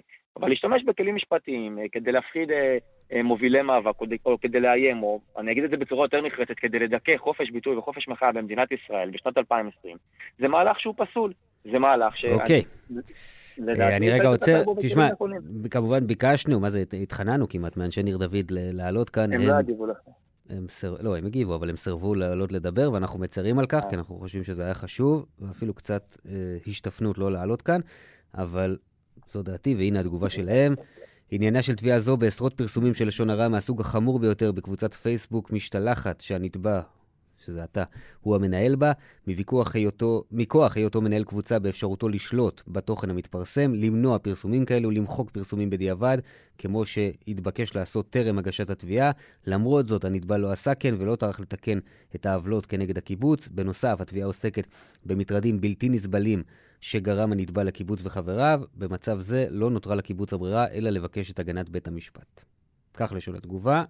אתה נתבע, זכות המילה האחרונה היא שלך, אני חושב כאן. אמ, כן, אז אני קודם כל זה כבר אה, הפעם השנייה אה, שהקיבוץ אה, ממאן לענות ולעלות לשידור.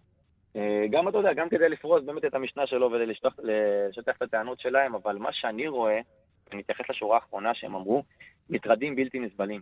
כשאתה בתור, ממש שורה לסיום, כשאני בתור אזרח במדינת ישראל, שמשלם מיסים ומשרת בצבא ועושה את כל החובות המוטלות עליי, מגיע ליישוב והשער סגור, וכשאני עומד שם, הקיבוץ נוצר את עצמו מרצון, ואחר כך תובע אותי שזה שעמדתי בשער זה מטרד בשבילם, או זה שהגעתי עם מגאפון וביקשתי לממש את הזכות, אה, את זכות היסוד הבסיסית שלי, זה מטרד בשבילם, אז לדעתי זה צביעות, ושוב, זה שימוש בכלים משפטיים במטרה לדכא אה, ולפגוע בחופש המחאה והביטוי.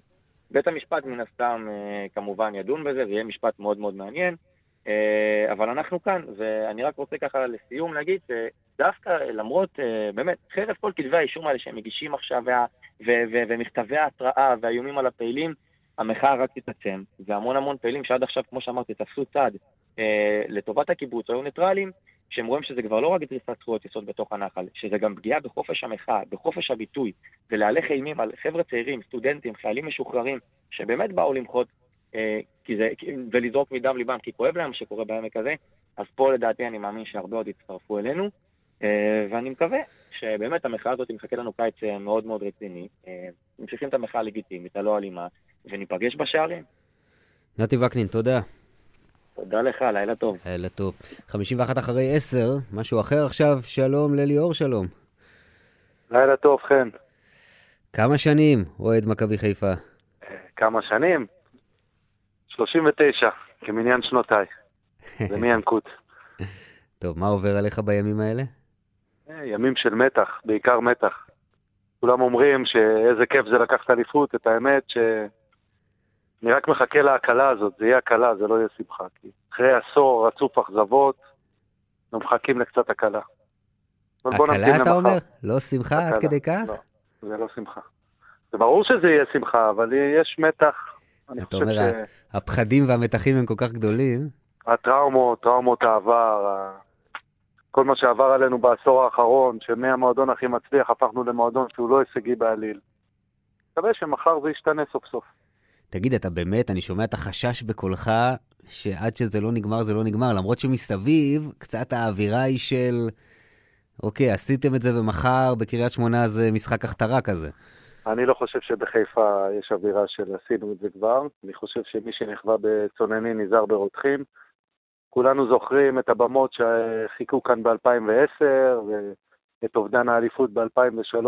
ההפך, אני חושב שדווקא החבר'ה של חיפה, החיפאים והצפוניים יותר, שיותר מחוברים לקבוצה, הם למודי אכזבות, תחכה למחר, ובעזרת השם נשמח. תגיד, מה הזיכרון הראשון שלך שקשור למכבי חיפה? הזיכרון הראשון שלי זה גם טראומה. הייתי בן חמש, לא? משחק האליפות נגד הפועל תל אביב בבלומפילד, הפסד אה, שערורייתי משער בנבדל של גילי לנדאו, אז זה קצת מתחבר לך לעכשיו, זה בגדול הזיכרון הראשון שלי. וואו, והשנים האחרונות, כמו שאמרת, היו קשות מאוד. כן, זה עשור שלם שאתה מתבגר ואתה מתחתן ומוליד ילדים, ומכבי חיפה נשארת מאחור, ואתה כבר, אתה לא יודע מתי זה יחזור. אתה לא יודע מתי זה יחזור, ואתה כל הזמן אומר, היו אימפריות שנמוגו. מכבי נתניה פעם הייתה הקבוצה הכי אוהדה בארץ ולקחה אליפויות ואיכשהו נעלמה, ואתה מפחד שזה יקרה גם לך. אבל uh, כל הכבוד ליענקל'ה שחר שלא נשבר, ולקהל המדהים והמרגש של מכבי חיפה, ש... ששמר אותה מעל המים. וצריך לזכור... הזה גילינו את החוזקה, את החוזקה של הקהל. צריך לזכור, אולי הצעירים יותר לא, לא, לא זוכרים, שזה הגיע דווקא אחרי שנים שמכבי חיפה ביססה את המעמד שלה כ... המועדון המוביל בכדורגל הישראלי, לא רק מבחינת ההישגיות בשנים האלה, אלא גם הניהול, שהיה נראה רמה אחת מעל כולם, והנה פתאום בנו את האיצטדיון המדהים של אה, האיצטדיון סמי עופר, ואז פתאום הכל קרס, ופתאום כבר הניהול לא נראה, לא נראה כזה, והיו קולות נגד ינקלה שחר, ופתאום הכל התמסמס. נכון, אבל אני חושב שבעשור האחרון דבר אחד בלט, זה הקהל של מכבי חיפה, שהוכיח שאי אפשר לשבור את המועדון ואת הקבוצה, כי משנה לשנה המספרים ביציעים גדלו. זה אולי נתן ליאנקל את ה drive להמשיך ולא לוותר. וסופו של תהליך זה המשחק מחר. זה המשחק מחר, שבעזרת השם נעשה את זה, ואני מאמין שאנחנו נעשה את זה. אנחנו קבוצת כדורגל טובה. וחוץ מלהמתין למחר לא נשאר לנו כלום. מה עבד השנה? אה, אני חושב ש... כי גם העונה מכבי חיפה לא הגיעה פייבוריטית אה, במובהק. אבל למכבי חיפה השנה היה לה את מה שלא היה בעשור האחרון מול הקבוצות האחרות, היה לה יתרון מעמדת המאמן. ברק בכר, שהוא המאמן הכי מאותר בדור הזה, הגיע למועדון, והוא למעשה היה תוסף לדלק אחרי מרקו בלבול. הוא גם אוהד הקבוצה, והקהל מרגיש שממש אחד מאיתנו על הקווים. ברק היה יושב לידי, לא חברים או משהו כזה, אבל הוא היה יושב לידי בתור, בתור ילדים, אז יש חיבור מקסימלי בין בעלים, הנהלה, אוהדים, קבוצה, ואני חושב ש, שזה מה ש... זה היתרון היחסי של מכבי חיפה. היה יושב לידך מה, ביציע? אה, לא, מה, כן, כמה שורות מתחתיו. מה אתה אומר? כן, ורק הוא אחד מאיתנו. תגיד, כרטיס למחר יש? יש כרטיס למחר. שזה גם כן הייתה משימה בפני עצמה, אני ככה שומע מחברים. לא, יש לי זכאות, כי המועדון אה, פרסם שאוהדים שמנויים אה, זמן מסוים, באמת, קריטריון מאוד נוקשה, אז לא היה לי בעיה לקנות. אבל האיצטדיון הזה קצת קטן על הקהל של מכבי חיפה. מקווה שהכל יעבור בשקט ובסדר מופתי, שלא נראה אירועים לא נעימים. אבל... אה, איך תחגוג? אם וכאשר, אני לא מנכס, לא... איך אני אחגוג? אני אלך לישון. הרגע. אחרי עשור כזה רצוף אכזבות, אני אלך לישון. זאת תהיה החגיגה הכי טובה. תישן כמו שצריך, שנת ישרים. אני כאן כמו מלך. אני מאחל לך שמחר, עוד פחות מ-24 שעות, אתה תיכנס לביתה ולגמרי תישן כמו מלך. איך חיפה תחגוג? זאת השאלה, כי נראה לי שיהיו פה חגיגות אדירות במשך שבוע, שבועיים. טוב, אני מחכה לסקר את זה, מה אני אגיד לך? בטוח. ליאור שלו, מכבי חיפה, אמרו לי, אני חייב להגיד, אה, כמה וכמה אנשים במועדון, האוהד השרוף של מכבי חיפה, אז אני חייב להגיד לך את זה. תודה, תודה. מה שמגיע תודה מגיע. תודה גם למועדון. בהצלחה. תודה רבה.